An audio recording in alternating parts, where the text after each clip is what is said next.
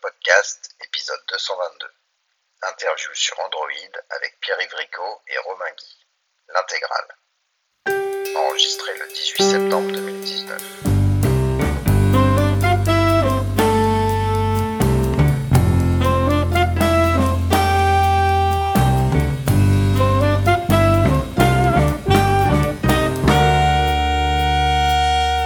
Bonjour à tous, mes sincères excuses euh, à ceux qui ont attendu la partie 2 de l'interview Android pendant longtemps. Euh, du coup, euh, la voilà. Et puis, comme ça faisait vraiment longtemps, j'ai remis en fait l'intégralité de l'interview. pour ceux qui se rappellent bien de la partie 1, vous pouvez sauter à peu près à la 62e minute et vous allez, vous allez retrouver vos petits. Voilà, merci et joyeuse fête de fin d'année à tout le monde et bonne année 2020.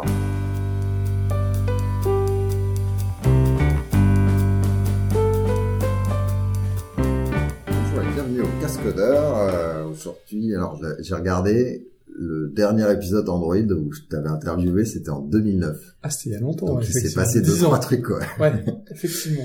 voilà, donc euh, on va faire on va faire comme si on avait tout oublié, ça sera plus simple. Euh, sauf que là t'es pas tout seul et du coup bah je vais vous laisser vous deux vous présenter. Ouais, donc euh, moi c'est Romain Guy, je travaille sur Android depuis 2007 chez Google. Euh, j'ai fait tout un tas de trucs différents. Ça prendrait tout le podcast si je parlais de toutes les choses que j'ai fait. Donc on va plutôt laisser euh, Pierre-Yves faire sa propre intro.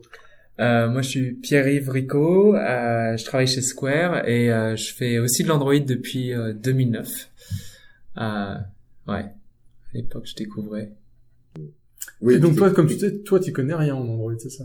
Non, euh, tu vois, regarde, ça c'est un iPhone et puis de toute façon, euh, je développe pas d'appli euh, dessus, donc tu vois tout le contexte, les contraintes, les frameworks, l'écosystème, l'évolution. Voilà, je sais que vous utilisez pas mal Kotlin, voilà, mais parce que on y vient. Après, voilà. Euh, donc là, j'ai mis des sujets. Après nous, justement, l'épisode d'avant, enfin l'épisode news d'avant, on a parlé de Android 10, donc un des product managers qui avait fait une, une liste. Et ça faisait genre, euh, on va essayer de vendre ça au, à l'utilisateur final, mais à la fin c'était genre bon bah du coup toutes ces nouvelles API, euh, ce serait bien que vous les utilisiez quoi. Donc c'était ah tiens c'était pour les développeurs. Donc je sais pas si tu veux en parler un tout petit peu avant. Ou... Euh, Android 10, moi j'ai pas grand chose à dire en fait parce que donc chez Google, je, maintenant, je, enfin sur Android, je manage la team qu'on appelle euh, Android Toolkit, qui avant faisait juste le UI Toolkit et maintenant qui fait une collection de bibliothèques qui s'appelle Jetpack et en fait, c'est tout un tas de bibliothèques qui sont utilisées par les développeurs d'applications mhm. comme PY euh, pour, euh, bah, pour, pour écrire des applications. Et le but, en fait, c'est de faire des bibliothèques qui ne sont pas sur l'OS, donc qui ne sont pas dans le, sur le téléphone, pour ne pas avoir à soucier justement des, des différences d'API entre les versions d'Android. Et en fait, euh, mon équipe maintenant fait quasiment plus que ça. On fait très peu de travail dans la plateforme. D'accord. Donc en fait, euh, il y a des API très intéressantes dans la plateforme, mais c'est vraiment plus euh, mes soucis quotidiens en fait. C'est un peu le, running gag Android, c'est quand une nouvelle version sort, on dit ah ça quand une nouvelle version sort, on dit ah ça sera bien en dans 10 ans quoi. Ouais, bah, c'était euh, à l'époque quand je travaillais chez Sun, c'était la même chose quand on rajoutait une nouvelle version, je me souviens dans, dans le JDK 1.6, on savait que personne ne s'en servirait avant, ouais pendant 4 5 ans. Euh... parce que tu as toujours le problème de, de l'œuf et de la poule de framework qui dit bah moi je perds des, des, des, utilisateurs si je passe à la version d'après, du coup je prends pas ton API, bon bref. Ouais, donc nous ce qu'on fait beaucoup, c'est en fait ça avait démarré avec ce qu'on appelait la, la, support library et l'idée c'était de dire quand on fait des nouvelles API euh, dans la plateforme, si on peut les on dit API euh.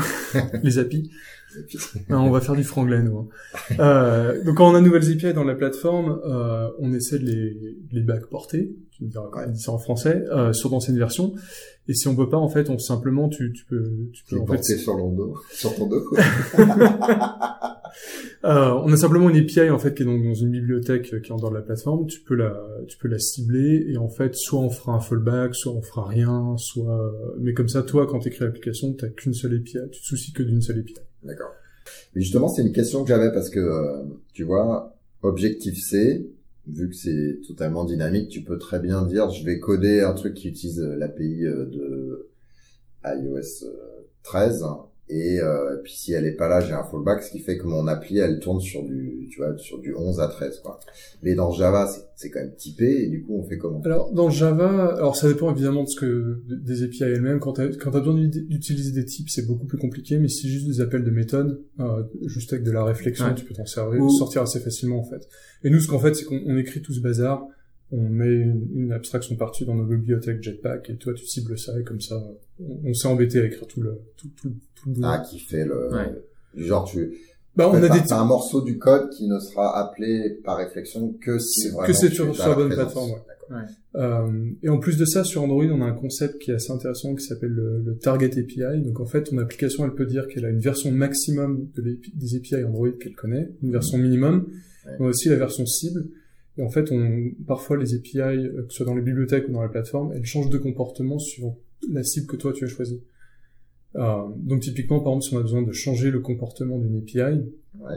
on peut dire qu'elle va changer, que le comportement ne va changer que si l'app nous dit qu'elle l'accepte en nous disant je cible la nouvelle version d'Android. un exemple concret euh... Euh, Puis ouais, peut-être que toi, tu auras des exemples plus concrets, mais... Euh... Alors, qu'est-ce qu'on a eu comme ça? Euh... Moi, j'ai que des bugs en général avec ces trucs-là. Ouais. Euh, donc attends, euh, les permissions, ça a été un exemple assez classique, je pense. Ouais, les permissions, c'est un bon euh, exemple. Oui, par exemple, les permissions, c'est euh, dans d'anciennes versions de la plateforme, il y a certaines personnes que tu pouvais demander telles quelles, et en fait, ça, ça marchait. À l'installation. À l'installation, et dans une nouvelle version de la plateforme, euh, si tu dis je cible la dernière version de la plateforme, il faut que tu demandes la permission au runtime. Euh, et en fait, ce que fait la plateforme, elle regarde l'application, elle regarde la, la version de l'API qui est cible, et elle adapte son comportement en fonction de, en fonction de ce que tu as dit. Alors après, il y a d'autres choses à prendre en compte, par exemple le, Play Store, tu publies des applications. Euh, on est en train de, de forcer en fait le, le, de cibler des API plus récentes. D'accord. Mais donc ça nous permet d'avoir entre les bibliothèques, le concept de mine, de max et de, de target API, on peut on peut on peut cibler différemment. Et de manière générale, quand on si on est sur des choses où on n'utilise pas la, la support la, la Jetpack pour une pour une feature, en fait, t'écris if euh, là, et donc tu vas aller chercher une constante qui est non, non final, qui est pas final, qui est euh, mise à jour en fonction du runtime. Et tu dis si elle est cette constante là, elle est supérieure à telle valeur, alors je sais que je suis dans telle API et donc je peux appeler cette méthode. D'accord. Euh, il y a une autre personne qui m'a aidé là sur le, trouver les, les, les sujets, la Cyrine, euh, qui justement me parle. Alors moi, je, je connais rien, donc il y avait un mot clé Jetpack Compose. C'est ça. Il faut que t'en oh. parles, faut que tu demandes à quoi. Alors attends, du coup, euh, voilà, pourquoi, où on en est, et puis une petite comparaison avec euh, peut-être la compétition. Ouais, alors Jetpack Compose, euh, bah en fait, ce que je te disais, c'est que dans quoi, quoi, alors Jetpack, donc je te disais, c'est une collection de bibliothèques qui servent à, créer des applications, et dedans on a des choses, par exemple, pour faire euh, de l'accès aux bases de données, pour faire euh, du scheduling de, de travail dans le background. Euh, et on a des, aussi des, des bibliothèques pour faire de l'architecture d'applications.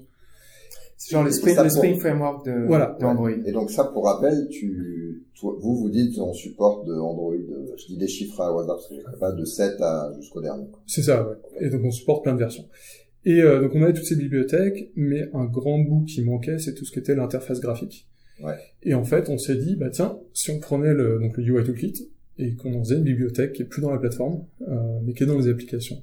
Et en fait, on a commencé à réfléchir à ça. Au début, on s'est dit, on va juste prendre le UI Toolkit tel quel, on va le, on va le bouger dans une bibliothèque. Puis on s'est dit, bah, c'est con, euh, si on fait ça, au passage, tant qu'à faire, essayons d'améliorer un peu les API, parce que nos API maintenant sont un peu vieilles, on a quelques regrets. Elles sont très bien, les... les... Oh, il y en a qui sont bien, il y en a d'autres qui sont moins bien. euh, certaines que j'ai écrites même. Et, euh, et évidemment, en commençant à réfléchir à comment on pourrait améliorer, c'est devenu, bah, réécrivons un toolkit complètement, complètement nouveau. Euh, et en même temps, à ce moment-là, en interne, en fait, on avait un, autre projet d'une autre euh, bibliothèque donc, euh, qui s'appelle Compose, qui était de faire de la programmation réactive euh, basée sur Kotlin. En fait, c'est une extension de, on utilise un plugin du compilateur Kotlin pour permettre de faire de la programmation à la React, mais en Kotlin et nativement. Donc, c'est pas faire runtime, c'est géré par le compilateur. Donc, on s'est dit, bah tiens, si on faisait les deux et si on faisait un UI toolkit donc qui est réactif, une bibliothèque que les apps peuvent mettre dans leur dans leur application. Donc comme ça, ça nous permet aussi de délivrer des, enfin ça nous permettra de délivrer des nouvelles fonctionnalités, des, des corrections de bugs plus rapidement et sans attendre de nouvelles versions d'Android. D'accord. Alors j'ai deux questions, j'essaie de pas les oublier. J'ai des Stack Overflow à, deux, tu vois. Mais bon, la première c'est euh, du coup Jetpack il va dire bah tiens sur Android 7 euh, le bouton était plutôt comme ça et du coup je le représente à l'ancienne et sur le, euh, la version trois fois après le bouton est plus ouais alors en fait c'est ce qui se passe quand tu utilises le toolkit de la plateforme mais en discutant avec des développeurs d'applications on s'est rendu compte que c'est pas forcément ce que veulent les développeurs en fait. Euh, parce que ça leur fait, en fait, eux, ça leur fait aussi beaucoup de travail de devoir vérifier que l'application, euh, parce que c'est rare qu'en fait les développeurs utilisent simplement bêtement euh, les composants de base, ils font les leurs, ils font le branding, etc. Donc en fait, ce qu'on nous a demandé, c'est plutôt, bah non, on veut avoir un look qui, qui, qui est stable en fait sur toutes les versions. Et donc en fait, c'est ce qu'on va faire. On aura une version des composants avec Jetpack Compose, ils seront pareils euh, sur toutes les versions d'Android. Du coup, potentiellement, d'une appli à l'autre, il y aura une petite perte de cohérence en fonction de... Ouais, c'est possible. Euh, par contre, il y a, on fait la distinction aussi entre les composants, euh, comment dire, applicatifs et les composants système, donc des choses comme le time picker, euh, un file selector si on avait sur Android, ça, on considère que c'est des composants système eux, ça reste ceux de la plateforme, et on appellera euh, celui qui vient avec chaque version d'Android, mais il, il, fait pas vraiment partie de l'application de toute manière. C'est généralement une, tu sais, c'est une boîte de dialogue qui apparaît, donc de toute façon, c'est pas... Historiquement, c'est quand même un des, un des bugs de UI très communs sur Android, c'est que tu, euh, tu crées ton style à partir d'une version d'Android en adaptant, bah, tu prenais le style de base et tu changeais deux, trois attributs, et c'était nickel. Et ensuite, nouvelle, nouvelle version, voilà. Et d'un seul coup, bah en fait, ils avaient changé tout un tas d'autres attributs et t'avais un truc blanc sur fond blanc, enfin des choses comme ça. C'était euh, cool. D'ailleurs, j'ai une application sur mon téléphone qui a encore un menu avec des avec du texte en rose. Et je pense que c'est parce qu'ils ont pas ils ont pas corrigé. Après, ça fait un an. ouais. Il y a, bah, ça fait longtemps d'ailleurs que ça fait plus, mais sur euh, je sais plus quelle version de iOS, c'est un moment où tu avais des trucs à l'ancienne. Déjà, tu sais, tu sais quand ils se sont mis à agrandir les écrans. Ah oui, oui, où tu l'application elle a une plus petite taille que l'écran. Ouais, ouais. ça c'était les, les, débuts. Et, et du coup, euh, pour ça, c'est c'est quoi l'avantage?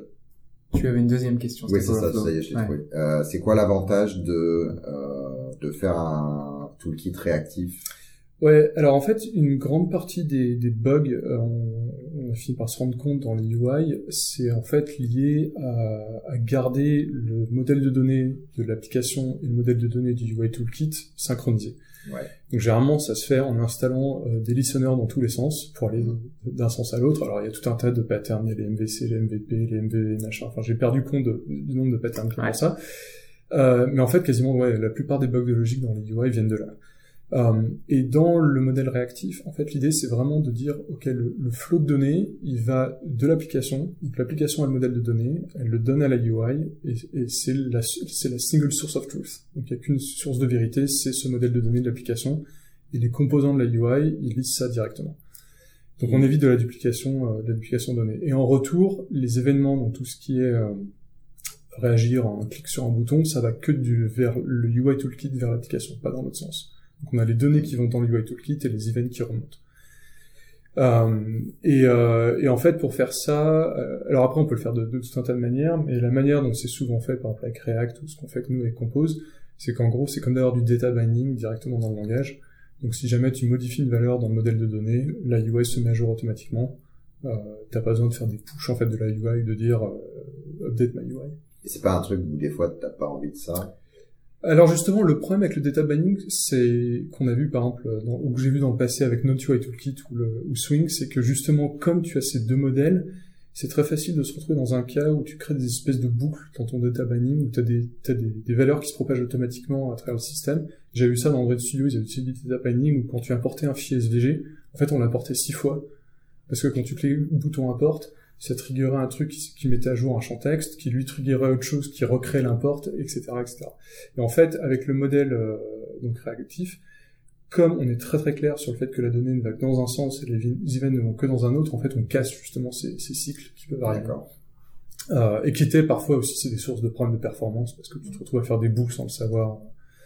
Euh, donc ça simplifie euh, ouais beaucoup le beaucoup le modèle de développement. Et, ouais, du coup, mais moi, ma question, c'était plutôt, euh, je suis en train de bouger mes mains, mais vous verrez pas ça, euh, dans le podcast. On bouge beaucoup les mains, là. Ouais. De la droite. Tu, t'as tes données, t'as tes données d'à côté, alors mettons que ça soit poussé par le, tu vois, t'as un backend réactif, qui pousse ma data, donc ça y est, j'ai la nouvelle version de la data, puis la data, du coup, elle dit, bah, ça y est, j'ai ma nouvelle version. Du coup, pouf, ça met à jour la UI. Mais peut-être que je voulais temporiser, d'avoir reçu un certain nombre de data avant de ouais, tout d'un coup. Alors, si tu veux temporiser, en fait, il faudra le faire au niveau du modèle de ton application. Il faudra que toi, tu, tu crées ton propre... Un modèle intermédiaire qui voilà. choisit quand mais, tout. mais le problème qu'on a fait dans le passé, chaque fois, justement, dans UI Toolkit, on a, vu, on a voulu simplifier les choses, en fait, en, en ajoutant ce genre de fonctionnalité dans UI Toolkit. Ce qui s'est passé, c'est que, bon, la première version, ça va.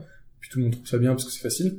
Et au bout de 10 ans, bah, il y a plein de features et euh, tu commences à avoir des bugs entre les features, c'est compliqué à apprendre, il y a des bugs, il y a des trucs qui ont plus aucun, qui ont plus de sens, donc il faut les, les, les débraqueter. Donc on évite vraiment ça. Et, euh, et nous en plus, on a, pour finir, on a poussé le modèle assez loin dans Jetpack Compose en fait, et on s'est dit finalement, ce modèle, tu as de la donnée, et la UI, c'est juste une transforme de la donnée. Tu appliques une transformation en fait. Et la transformation, c'est input donnée, output de la UI. Euh, et l'exemple typique que j'aime bien, euh, qu'un collègue utilise souvent, c'est une fonction qui prend en paramètre euh, un entier Mm. et qui fait print, euh, println l'entier. Bon, bah, t'as as déclaré que tu veux juste afficher l'entier. Et en fait, nous on le voit comme ça, c'est-à-dire que tu crées en fait une fonction. Donc tous nos composants maintenant, c'est des fonctions, c'est plus des classes. Mhm. Tous les paramètres, les modèles de données, c'est des arguments que tu passes à la fonction. Alors on a un petit système qui permet en fait de créer des classes euh, pour le modèle de données, histoire que tu puisses quand même packager tes choses un peu bien. Euh, et en fait, si tu veux afficher un bouton, tu appelles la fonction qui s'appelle bouton. Tu lui donnes Ouais. ses paramètres et euh, nous après, avec un peu de magie, on générera une UI euh, au bon moment. D'accord. Mais euh, Donc c'est, c'est, ça se rapproche aussi du modèle fonctionnel en fait. en fait, pour pour ajouter là-dessus, je dirais que c'est une tendance du monde mobile très très forte. Mhm. Euh, donc déjà sur iOS, je crois que c'est SwiftUI qui fait Bah, faire SwiftUI, ouais, en fait, qui a été annoncé juste un, un, un mois après. Alors, c'est un peu différent. Ils le font sous forme d'une expression que tu assignes, en fait, à un champ de, Ouais. ta, de ta classe. Mais c'est la même idée, en fait. Euh, Et, et après, Oui, donc, du coup, c'est au niveau langage qu'ils ont introduit ça. Voilà. Alors, nous, on le fait un peu au niveau langage parce qu'en fait, on se plug dans le Compilateur. compilateur Kotlin et en fait, les fonctions, euh, tu fais du Kotlin? Non. Non. En fait, une bonne comparaison, c'est les coroutines en, Kot- en Kotlin qui sont des fonctions qui ont un mot-clé qui s'appelle suspend Mhm. et en fait qui sont qui peuvent être appelées euh, plusieurs fois ou de manière euh, déférée. Mhm. Donc c'est pas des fonctions normales. Tu peux pas les appeler juste comme ça euh, quand tu veux, comme tu veux. Et en fait, nous c'est le même concept, sauf que bah, on a mis une annotation parce qu'on change pas le langage, on fait pas un fork de Kotlin. Et c'est pas un annotation processor, c'est un peu entre les deux. Mais c'est la même idée, c'est on a des fonctions qui en fait euh, ne sont utilisables que dans un contexte particulier, dont les règles sont un peu différentes des autres. Euh, mais euh, Du coup, deux questions du refork. Euh, statut. Alors le statut, c'est que on a annoncé qu'on travaillait là-dessus à Google I.O. donc en mai 2019. On l'a mis en open source, c'est-à-dire qu'on maintenant on a, on a déplacé tout le développement, on le faisait en interne, on a tout mis euh, donc dans le, dans le, sur les serveurs externes, donc les gens peuvent regarder, euh, regarder ce qu'on fait. Et le statut, c'est qu'on essaie de shipper ça bah, le plus rapidement possible, D'accord. euh, mais pour le moment, euh, on dit pas quand ce sera, parce que it when it's ready. voilà, c'est ça. Mais on, on veut pas aussi, euh, enfin on veut pas que ce- c'est pas un, pro- un projet de recherche, c'est qu'on veut pas que ça dure des années. On Ouais. vraiment.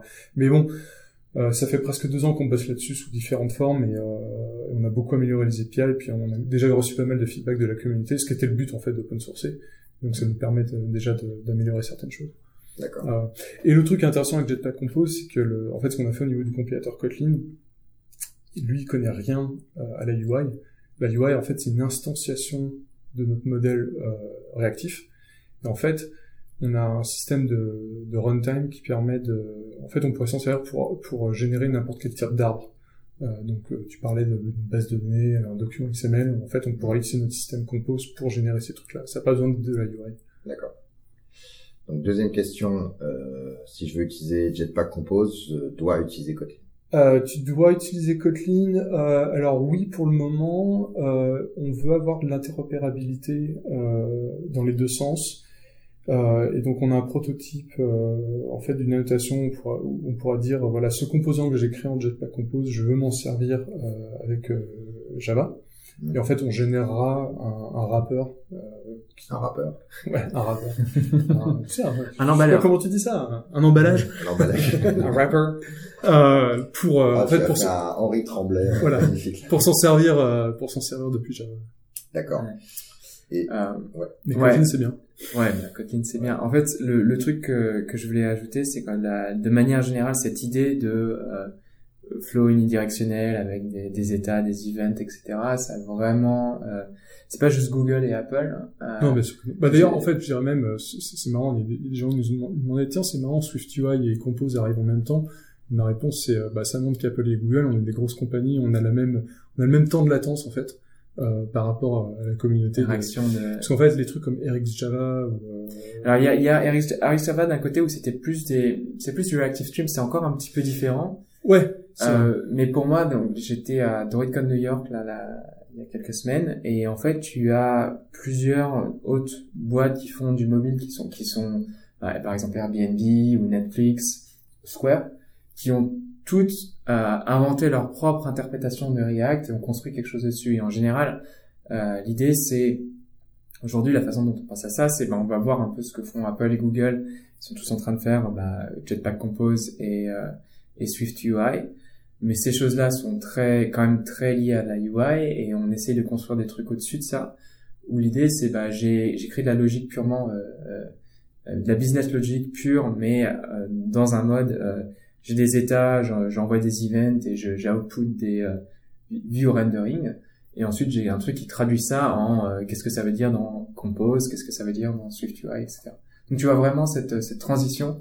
On est tous en train d'aller vers euh, bah, des, des classes immuables. Et en fait, je pense qu'on y est tous venus naturellement parce que quelque chose qui moi me surprend toujours, euh, bah, ayant été sur, dans le mobile depuis, depuis euh, maintenant euh, presque 13 ans, en fait, c'est la complexité des applications mobiles modernes. C'est vraiment des applications énormes euh, qui ont beaucoup de code et à juste raison. C'est des applications qui font beaucoup de choses, mais c'est des applications qui ont des centaines d'écrans, des millions de lignes de code. Mmh. Donc c'est vraiment pas des, des, des, trucs triviaux et c'est vrai que les modèles de développement qu'on avait bah, il y a 10 ans pour faire les premières applications mobiles ne marchent pas à cette échelle. Ouais. Euh, C'était immaintenable euh, c'est pour ça que tout le monde en fait est arrivé à peu près aux mêmes conclusions en fait. D'accord.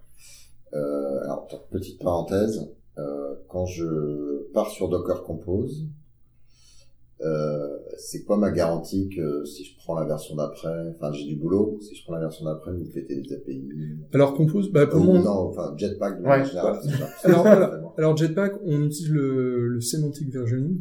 Euh, okay. Donc si tu donc c'est toujours en version majeure à chaque fois, donc on se fait pas chier. Non, non, non, on fait aussi des versions mineures, euh, mais même avec le semantic versioning, on, on, la compatibilité c'est quelque chose à laquelle on fait très attention, donc c'est très mmh. rare qu'on casse les API.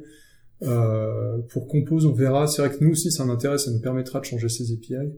Euh, mais si on le, je pense que si on le fait, euh, on aura sûrement des outils ou moins des refactoring automatiques. On l'a fait récemment en fait, Jetpack.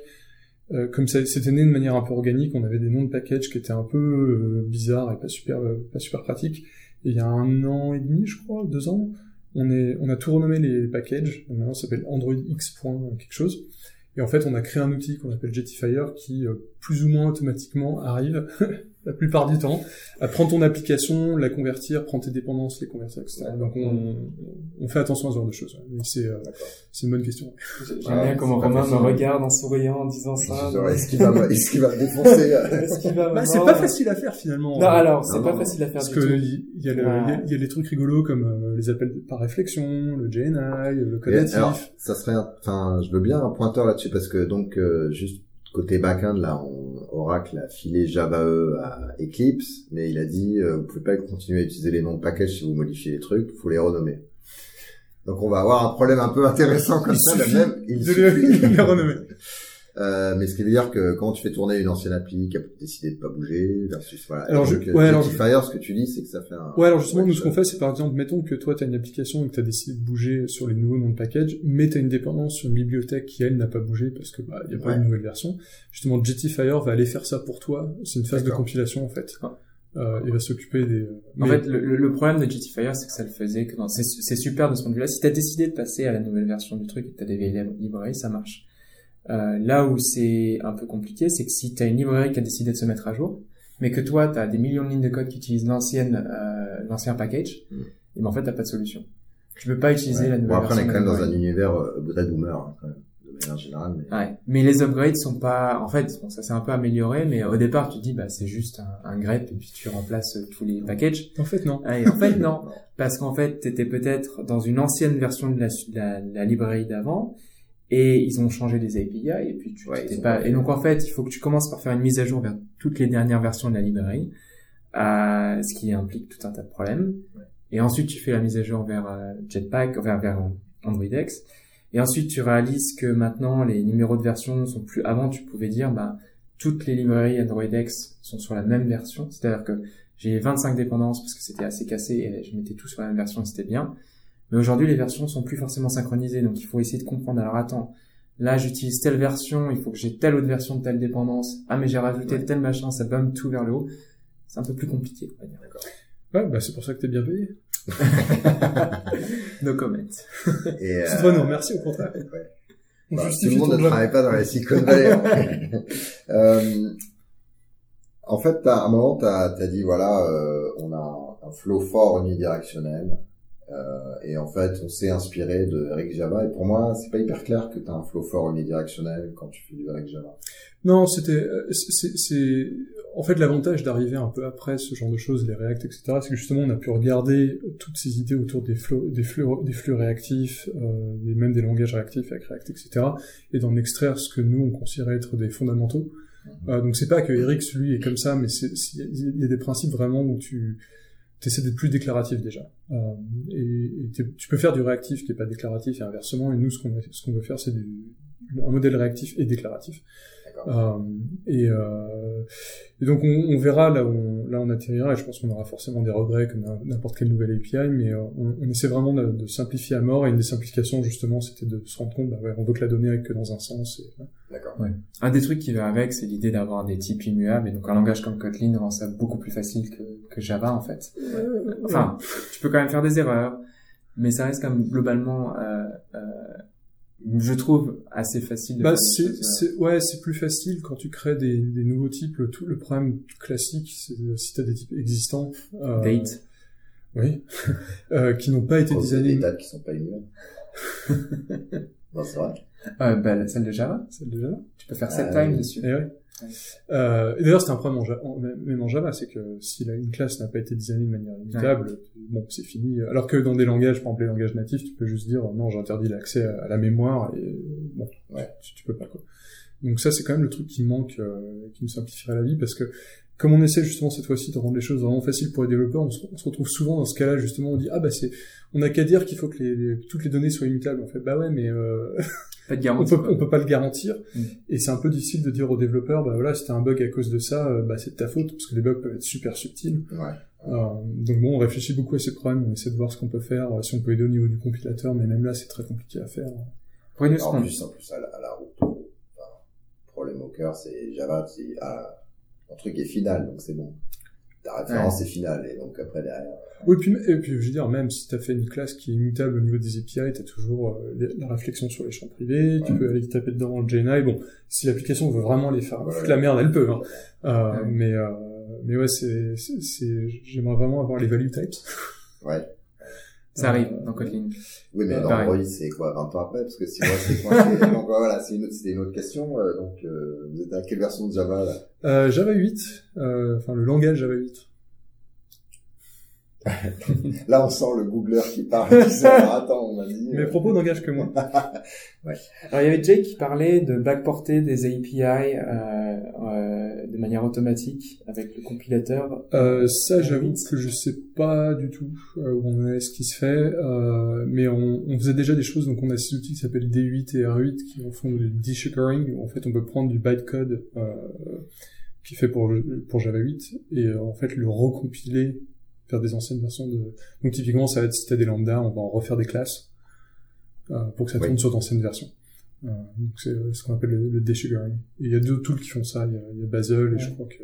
Et il me semble que alors après c'était donc Jake Wharton sur Twitter qui maintenant il bosse dans ton équipe. Euh, il parlait de l'idée et a priori ça va finir par arriver de non seulement faire des conversions au niveau du langage, mais aussi, aussi au niveau des, bah, des nouvelles API qui n'existent pas dans les anciennes versions en transformant le bytecode pour qu'il appelle les backports et en ajoutant les librairies de backport, backport dans, les, dans le code. Parce que je posais la question parce que à cause de vous en fait, euh, ça a des impacts sur le backend aussi. Tu vois, RX, Java 2, euh, en fait, il reste coincé euh, parce que c'est hyper populaire donc euh, du côté Android. eux, ça les intéresse pas. Ça serait un anti-pattern d'aller vers des versions modernes de, de Java avec des nouvelles, des nouvelles fonctionnalités du langage. Et du coup, dans le backend, on a, voilà, on a ça. Et après, il y a d'autres qui, qui ont du coup forqué, en gros, plus ou moins RX, euh, enfin un moteur, et puis on fait leur truc. Moi, je veux dire, c'est la faute des gens qui font du backend. Euh, il y a, il y a 10 ans, c'était eux qui bougeaient jamais sur les nouvelles versions. On était sur Java 6, et vous étiez tous sur Java 1.2. Alors, hein, c'est votre tour maintenant. c'est ça. Donc c'était assez rigolo parce qu'on parlait aussi de la compilation euh, AOT avec puis ouais, avant que tu arrives et du coup euh, les similarités euh, entre les deux mondes en fait et les influences un peu qu'on a enfin influences ou contraintes qu'on se met en mhm. fait bah, d'ailleurs c'est marrant ouais parce que sur euh, sur Android euh, donc au début on, les premières versions on avait juste un interpréteur après on avait rajouté un JIT Après, on avait eu Art, on a décidé, ok, on laisse tomber ça, on fait de, de l'AOT. Et en fait, maintenant, on fait les trois. Euh, comme ça, il n'y a pas de jaloux. Et donc AOT, c'est Ahead of Time. Ahead of Time Compilation. Ouais. Donc, euh, ce qui se passait ouais, sur, pour Android, c'est qu'on installait l'application, on la, on la, on la compilait en fait en, en natif. Et après, on faisait tourner directement la... Donc le problème de ça, C'est que, par exemple, quand on mettait à jour l'OS et qu'il fallait recompiler toutes les applications, ça mettait un peu de temps. Donc, on a décidé d'arrêter. Donc maintenant, ce qu'on fait, par exemple, l'AOT sur Android, c'est euh, donc on utilise le donc le JIT, lui il regarde les, les codes pass qui sont chauds euh, pour savoir quoi, JITer. Et en fait, après, on regarde, euh, c'est quand les applications sont dans le background, quand le device est pas occupé, on prend les traces du, JIT, du JIT en fait, et on compile ça une, fois, une bonne fois pour toutes. Donc, c'est-à-dire que je mets à jour mon Android euh, et tout de suite, euh, je démarre les applications. Elles vont être peut-être un peu lentes parce qu'au début, ça va être interprété jusqu'à ce que vous ayez vos profils et que je le laisse tranquille la nuit et qu'il se fasse oui, mais c'est plus, c'est plus compliqué maintenant parce qu'avec le, avec le Play, c'est un, un téléphone Android qui a le Play Store. Ce qu'on fait en fait, c'est que on, on utilise une- un agrégat des traces de JIT. Euh, par Ouais. exemple, une application a été installée, je sais pas, on va dire mille fois, donc elle a été JITée par plein de téléphones. Le Play Store va le savoir et comme ça, la prochaine personne qui installe, on va lui donner directement les traces de JIT pour éviter justement d'avoir la phase d'interprétation. donc le Est-ce que takeaway, vous faites un peu comme euh, j'ai l'impression ouais, c'est que de temps en temps vous envoyez, vous laissez un téléphone sans lui filer les trucs pour voir si ça a pas évolué en Alors de- ça- Aucune idée, mais le A/B testing, c'est un truc qu'on aime bien dans la Silicon Valley, pareil. Parce que ouais, tu sais, des fois tu dis mais putain, mais pourquoi il m'a envoyé là Ah bah t'es le canari euh, en test pour voir si peut-être c'est Ouais, le c'est- meilleur chemin. Tu sais. Ouais, moi, ce qui m'en fout, qu'en tant qu'utilisateur, ouais, c'est dans les applications, tu sais, tu, lances une application sur ton téléphone, tu pourrais jurer que t'avais vu un bouton ou un menu, tu fais, mais il est là. Et, et alors, tu sais jamais c'est toi qui, a, qui te souviens mal ou c'est eux qui ont changé un expériment sur ton... en fait moi la façon dont je comprends tout ça, c'est que il faut être le dernier à mettre à jour son téléphone et le dernier à mettre à jour ses applis, comme ça tout le monde a recompilé le truc. Ouais, c'est ça. Ouais, c'est comme quand il y a une version d'une bibliothèque, faut être le dernier à, Ouais. à la prendre, comme ça tu prends un point à quelque chose. Ouais. C'est pour ça que les gens ils renomment, euh, ils renomment leur version. Alors là, on est- on est version 19 là. Bah, quand tu fais une librairie open source, il faut très rapidement aller à la version 2 parce que tout le monde sait que c'est celle qui marche bien, donc elle va être adoptée. c'est comme ça que ça marche. Et ben ouais, donc le framework AOT du moment euh, dans le backend c'est GraalVM et ils sont passés de en gros de Graal 1.0 RC euh, 16 à euh, Graal 19. J'allais dire grade 2019. Non, ça- non, quand même pas. Ils ont Graal embarqué 19. 2000 devant. Donc ils auront un bug dans, et euh, en pétant des trucs d'ailleurs parce que sinon c'est trop facile. Ah bah attends, ils ont changé de 18 versions d'un coup. ils fait, c'est vrai, t'as raison. Sémantiquement, ils étaient safe. euh, ouais, donc Kotlin, euh, Kotlin. Ouais, donc Kotlin, euh, c'est alors Kotlin c'est intéressant, c'est un c'est euh, c'est quelque chose en fait qui est venu surtout de la communauté Android. Euh, donc c'est euh, il y a deux ans à Google I.O. on a annoncé qu'on qu'on soutenait officiellement Kotlin comme un langage officiel sur Android. Donc c'est la première fois qu'on qu'on faisait ça pour un pour un langage depuis qu'on avait lancé Android. Parce qu'on a toujours eu Java et C++. Ouais. Donc là, c'était Kotlin, et pendant des années, on nous a demandé, il y a beaucoup de langages qui sont passés par là, plein de gens nous ont demandé, c'est Kotlin qu'on a choisi. Et la raison principale, en fait, c'est bah, c'est la faute de, de PY et ses copains. C'est les développeurs d'applications Android, en fait, qui... Nous, ça faisait un, un moment qu'on regardait Kotlin, mais ça commençait à être vraiment populaire parmi euh, beaucoup de nos Mhm. développeurs. Mhm. Et donc, on s'est dit, bah, si c'est ce que veulent nos développeurs, euh, allons-y avec eux. Euh, comme ça, bah, nous, on s'assurera que euh, la toolchain marche, que l'IDE marche bien, que les API marchent bien, etc. Euh, donc, on a suivi la communauté. Donc, ça, c'est il y a deux ans. Et cette année, en fait, on... donc après, il y a un an, on a dit qu'on recommandait euh, que les gens regardent Kotlin et s'y intéressent vraiment. On soutient toujours Java et on, on continue à, faire de nouvelles API, etc. La plateforme, elle, les API restent en, en Java. Euh, et cette année, on a annoncé qu'on est Kotlin first. Euh, donc en fait, on va on va faire de plus en plus de choses vraiment pour Kotlin et notamment euh, dans, dans Jetpack, euh, on a des bibliothèques qui sont par exemple Paging dans la version 3 arrive et réécrite en Kotlin. Euh, donc on veut vraiment, euh, nous c'est vraiment là où on voit où on se voit aller. Euh, mais on fait quand même attention de s'assurer que nos API Kotlin peuvent être utilisées depuis Java et qu'on on abandonne aucun développeur. Mais on- le- l'expérience la, la, la meilleure en fait sera pour nous on considère avec, avec Kotlin. Mais du coup, euh, le, vous avez un- une parité avec le framework C++ que pour le coup là, c'est vraiment différent.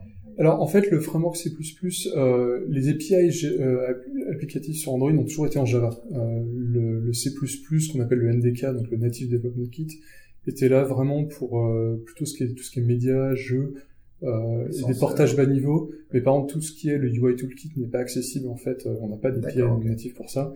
Euh, et souvent même, par exemple, tu veux faire du in-app purchase, euh, faut passer par des, API Java, euh, même dans le code natif. Euh, et euh, un des trucs aussi qui nous intéressait beaucoup avec Kotlin, c'est justement c'était l'interopérabilité qui va dans les deux sens. Où ce qui est super, c'est que pour la transition dans les applications, c'est tu peux rajouter une classe en Kotlin mmh. et tout continue à marcher. C'est pas un énorme changement en fait. Ouais. Et, euh, et puis Kotlin a le concept d'extension. Euh, c'est pas le premier langage à faire ça. Hein. Groovy, je crois, je crois à ça. Et donc nous, ce qui était pas mal, c'est qu'on a pu sortir un de, nos un de nos premiers projets, ça a été de sortir tout un tas d'extensions pour les API existantes, ouais. pour améliorer les API existantes pour les utilisateurs Kotlin. D'accord. Ouais. Le, le, truc qui rend, en fait, euh, j'avais testé Scala il y a quelques années. Bon, j'avais fait le cours de sur Coursera. Ouais, voilà, c'était c'était sympa, c'était cool, mais bon, c'était quand même euh, pas évident de, de, de, faire ça. Ce qui a été assez impressionnant pour moi avec Kotlin, c'est une fois que tu as passé le tutoriel de 5 minutes, t'es monté dans ton dans ton truc.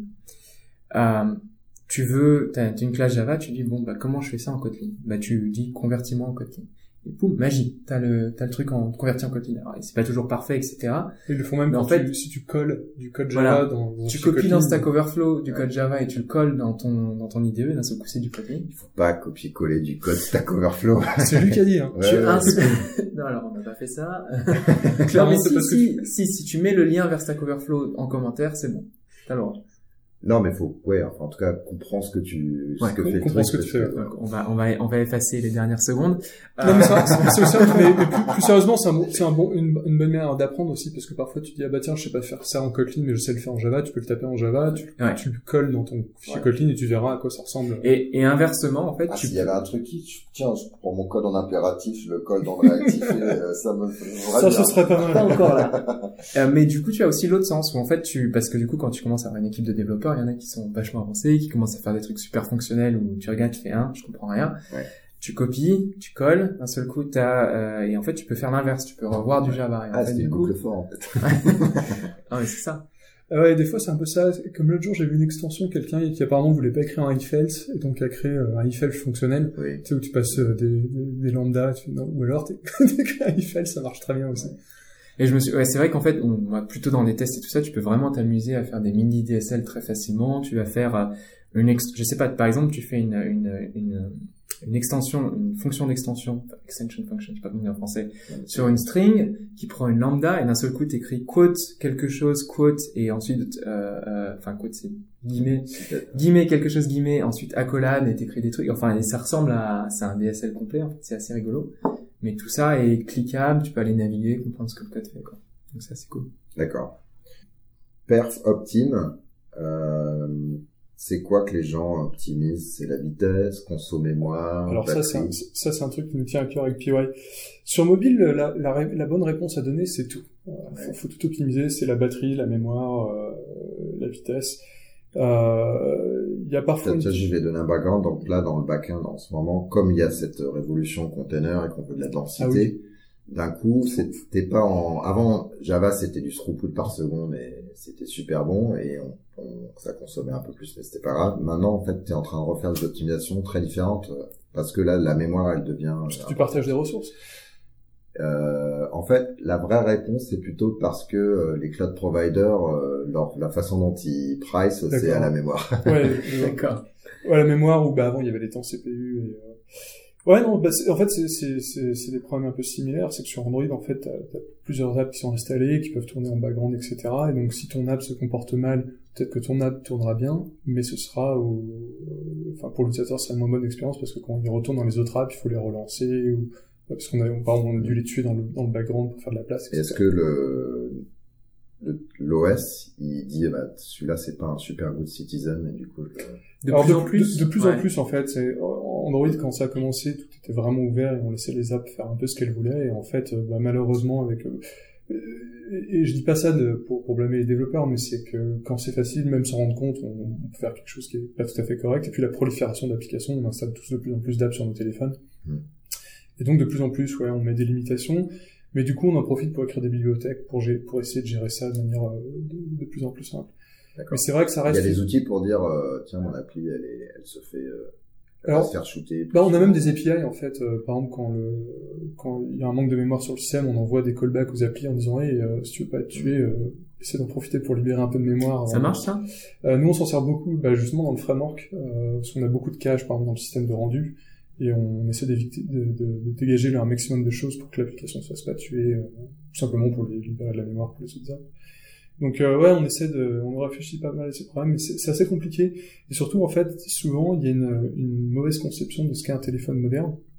Parce que maintenant, dans un téléphone, bon, euh, un téléphone Android typique, c'est 8 corps, c'est au moins 4 Go de RAM, euh, c'est un GPU, euh, donc ça a l'air d'être une machine euh, et c'est vrai que c'est des machines qui vont vite, etc. Mais euh, t'as des problèmes, t'as des problèmes thermiques, t'as des problèmes de batterie. Euh, parce que si l'utilisateur son téléphone meurt en milieu de journée, il sera pas content. Ouais.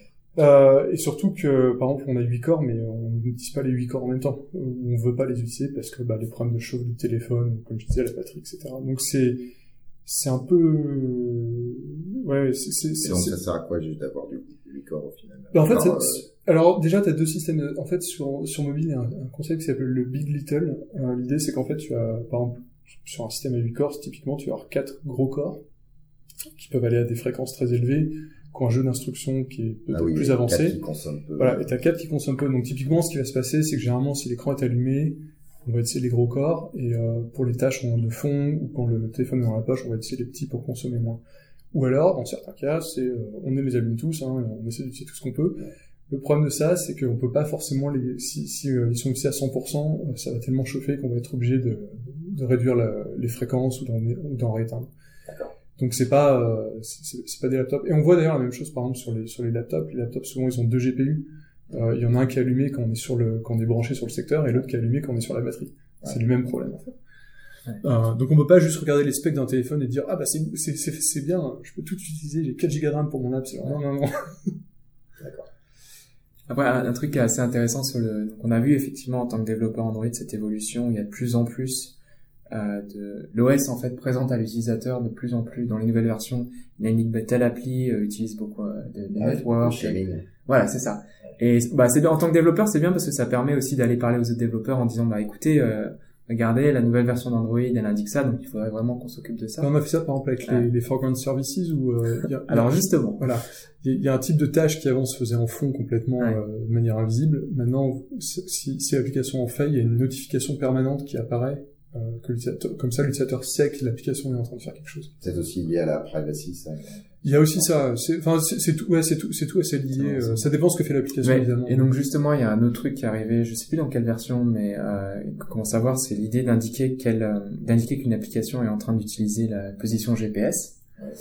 Euh, et dans l'idée, c'est super. Mais il y a des bugs, je crois, dans Android, Android 10 où en fait, euh, on sait pas trop pourquoi encore, mais a priori, il y a certaines applications. En gros, euh, si Google Play Services, qui a une, une librairie que tout le monde utilise, en fait, c'est, c'est comment dire, il y a un process dédié qui est pas ton appli, qui est, qui est host Google Play Services, et ton appli parle à ce process.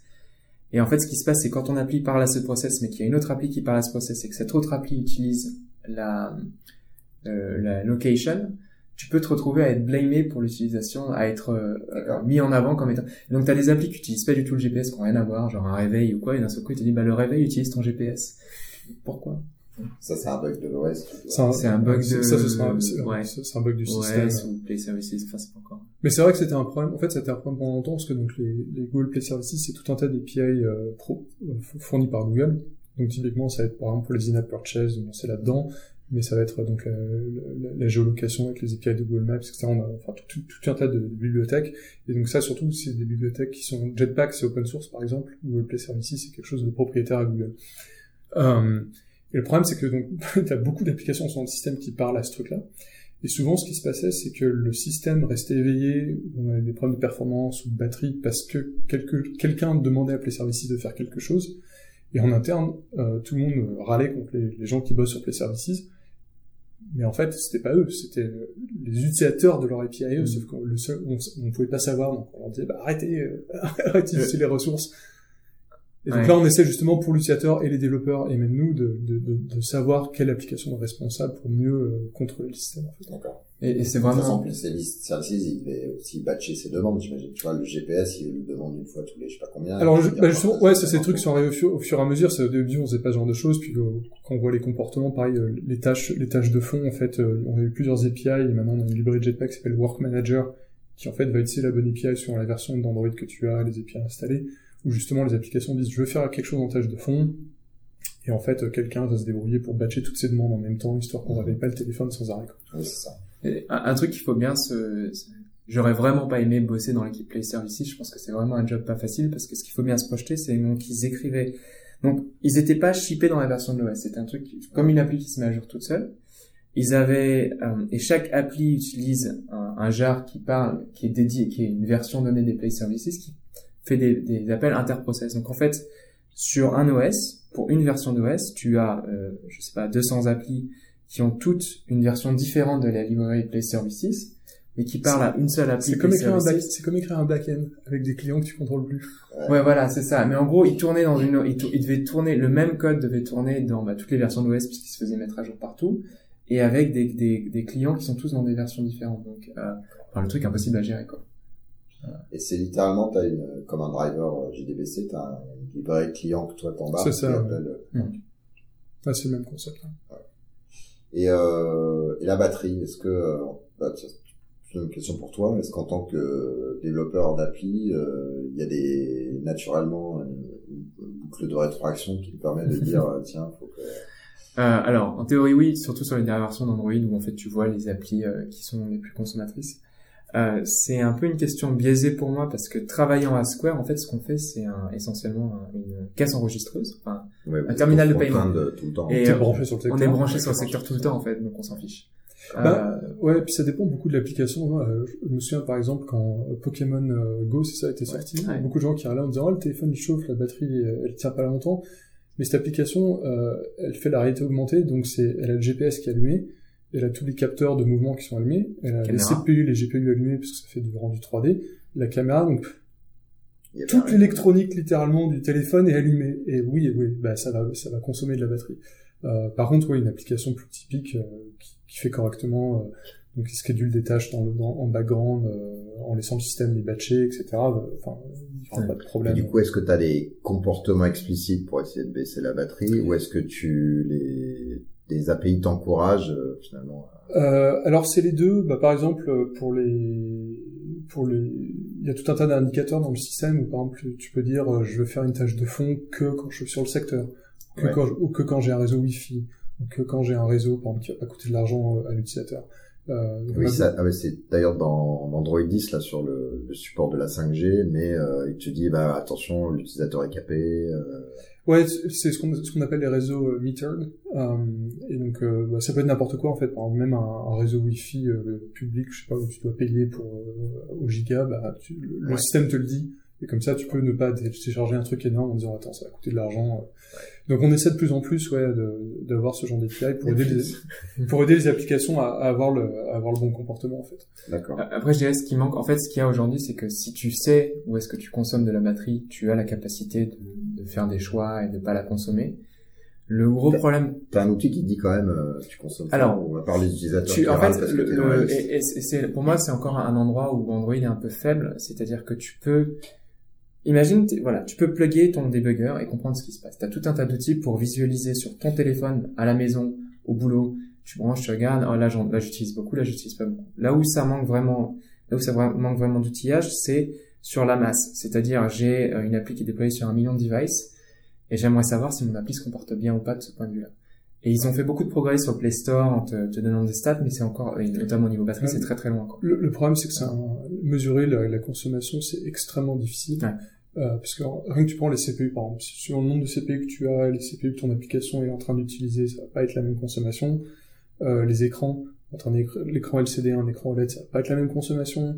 Euh, les- la taille de l'écran va jouer, la, la, la, la brightness, la luminosité de l'écran va jouer. Euh, donc il y a tout un tas de trucs comme ça, et simplement aussi tu as toutes les configurations possibles de matériel de téléphone Android. Il faudrait qu'on connaisse en fait pour chaque composant exactement comment le composant est utilisé, quelle, Mm. quelle quantité de batterie ce composant utilise, Ouais. et euh, c'est il faudrait des trucs au niveau hardware, etc. Donc, euh, vous savez pas, donc on essaie de faire des choses. euh, J'ai une, petite question. Euh, alors, il y a très longtemps, tu me disais, bah, tiens, le bleu, euh, c'est ce qui consomme le plus. Alors, c'est amusant parce que c'est toujours le cas aujourd'hui sur les écrans OLED et c'est pour ça que maintenant tu vois beaucoup de, tu sais, le, les thèmes noirs euh, qui sont revenus à la mode, euh, comme Android au début. En fait, c'était ça ma question là-bas. C'était, euh, est-ce que c'est un vrai, un vrai truc ou un faux truc de dire je prends le dark theme parce que sur, ça consomme Sur les écrans OLED, c'est c'est vrai. Euh, et la différence, alors je sais plus les chiffres exacts. il y avait une présentation à Google I.O. je crois, soit cette année, soit l'année dernière, qui expliquait vraiment des, qui montrait des chiffres. Mais ça peut aller, par exemple, afficher euh, que du rouge au lieu de que du bleu, ça va être une différence peut-être de 200% en termes de, de, consommation de batterie. Et l'écran, pour une consommation relativement pour une app relativement classique, qui fait pas des, des, des calculs excessifs, qui n'utilise pas de, des gros rendus 3D, l'écran va être euh, avec le réseau va être de loin ce qui consomme le plus. Euh, donc ça peut faire une ça peut faire une grosse différence. D'accord. Mais bon, euh, de là. Du coup, attends, parce que alors donc ça c'est pour le téléphone, mais euh, quand je suis sur mon laptop et que tu dis j'utilise le dark theme parce qu'en plus je sauve la planète. Euh, si ton si ton laptop c'est un écran LCD, euh, ça va rien changer du tout. Parce qu'un écran LCD, c'est non ça marche, c'est que tu as des petites lampes qui éclairent l'écran. Et donc ton écran il affiche du noir ou du rouge, les petites lampes elles sont toujours là. la différence c'est que les OLED, chaque pixel est lui-même une lampe. Et donc suivant la, la, la wavelength, la longueur d'onde de la couleur, ça demande plus ou moins d'énergie. Ah, et le blanc, euh, bah, par définition, c'est toutes les longueurs d'onde, donc c'est ce qui consomme le plus d'énergie. Et le noir sur un OLED, c'est pour ça que les OLED ont des noirs qui sont très euh, très noirs, c'est que bah, c'est juste c'est pas allumé.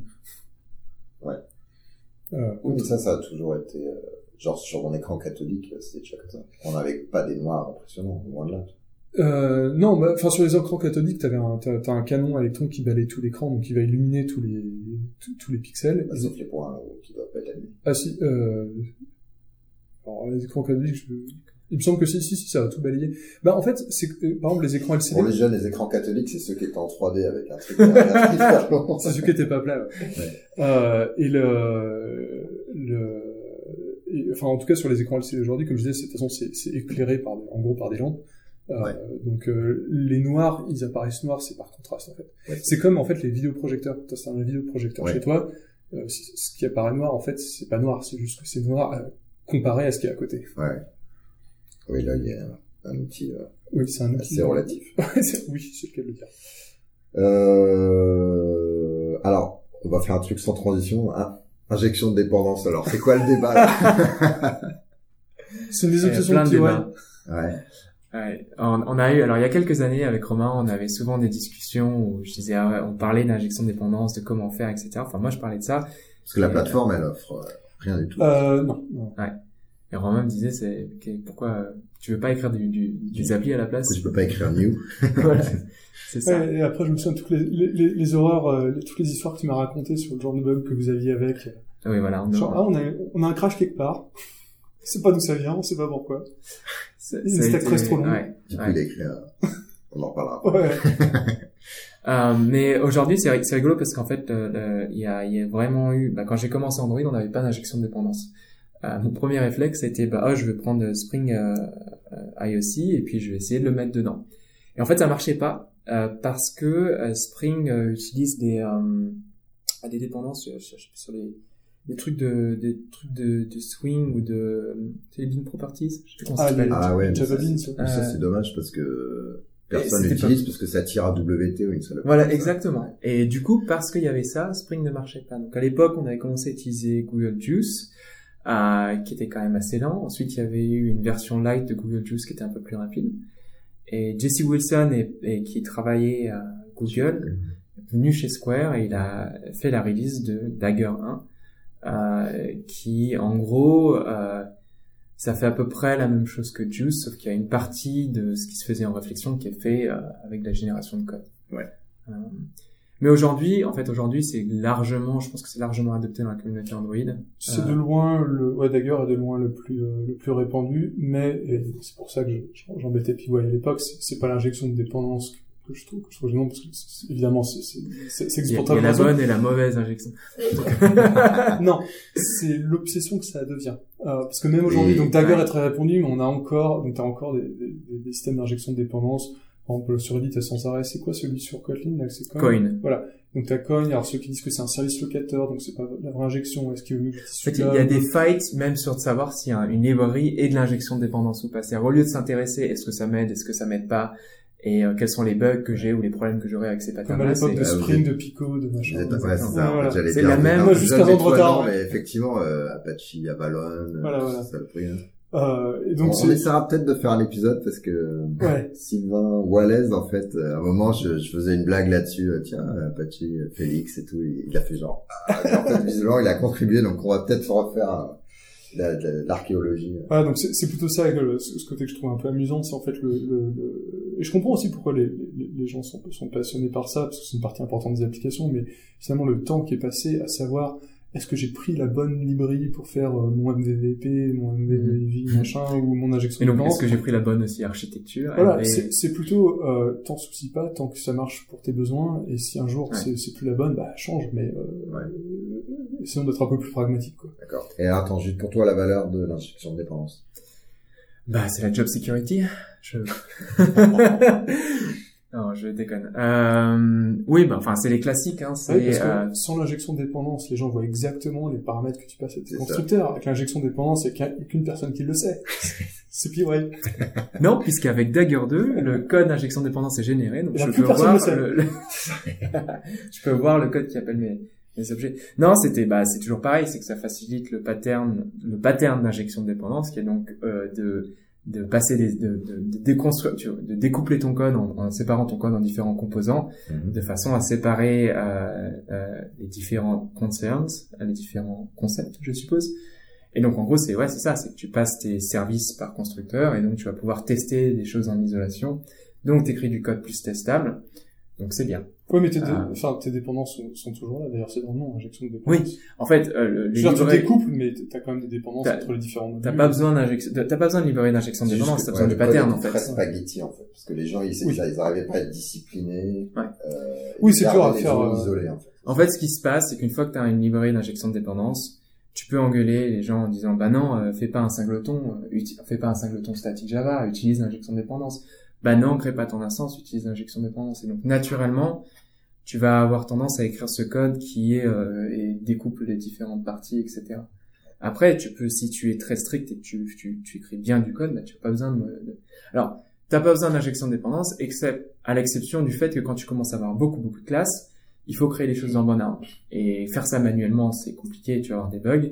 Et c'est là que la librairie va être capable de dire, bah non, il faut que je crée A d'abord, ensuite je crée B et je lui passe A, etc.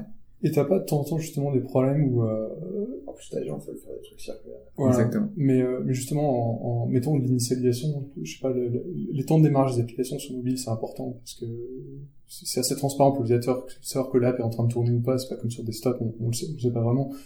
Euh, et donc, quand il faut réinitialiser tout depuis zéro, justement, quand tout ça c'est un peu caché, c'est pas facile de se trouver dans un cas où tu te retrouves avec une dépendance supplémentaire sans vraiment t'en rendre compte parce que quelqu'un a changé un truc euh, trois dépendances plus bas et du coup, et d'un seul coup tes temps de démarrage sont plus lents et tu sais pas vraiment pourquoi ou Je pense pas que, ça dépend ce que tu fais t'aurais le même problème, c'est-à-dire que, de toute façon, tu aurais appelé. tout Ouais, non, c'est vrai. En fait, ce serait voir, même avec des singletons statiques, c'est pire parce que tu as des Ouais, choses qui sont au temps class, statique, le- tu vois, quand c'est au Non, class loading, tu sais même d'accord, mais euh, entre l'injection de dépendance complète à la dagger et le, le, le singleton statique, il y a aussi euh, il y a quelque chose entre Ouais. les deux. Il y a pas En que, fait- il y a pas que l'un ou l'autre.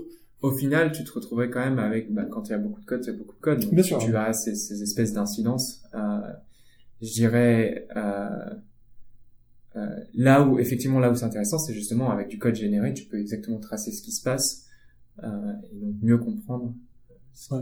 sont les problèmes.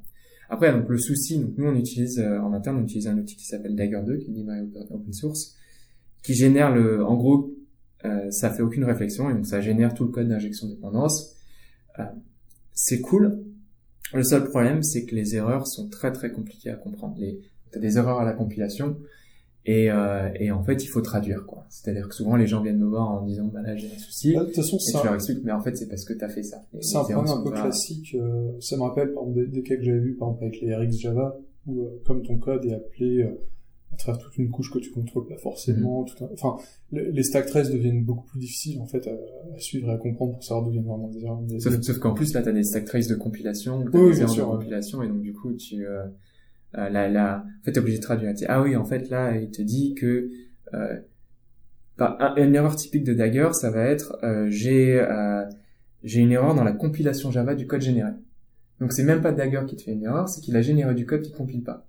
Euh, ouais, mais c'est comme faire du C++. il pourrait se limiter un peu, tu vois. Ouais, complètement. Mais en fait, c'est aussi parce que bah il faut. Euh, il faut que la compilation soit rapide, sinon après le développeur ira. C'est un peu ça, et puis c'est aussi qu'il y a le l'équipe euh, Google qui bosse sur, sur Dagger, ils ont beaucoup de taf à côté. Ils font aussi euh, tout ce qui est euh, Guava, etc.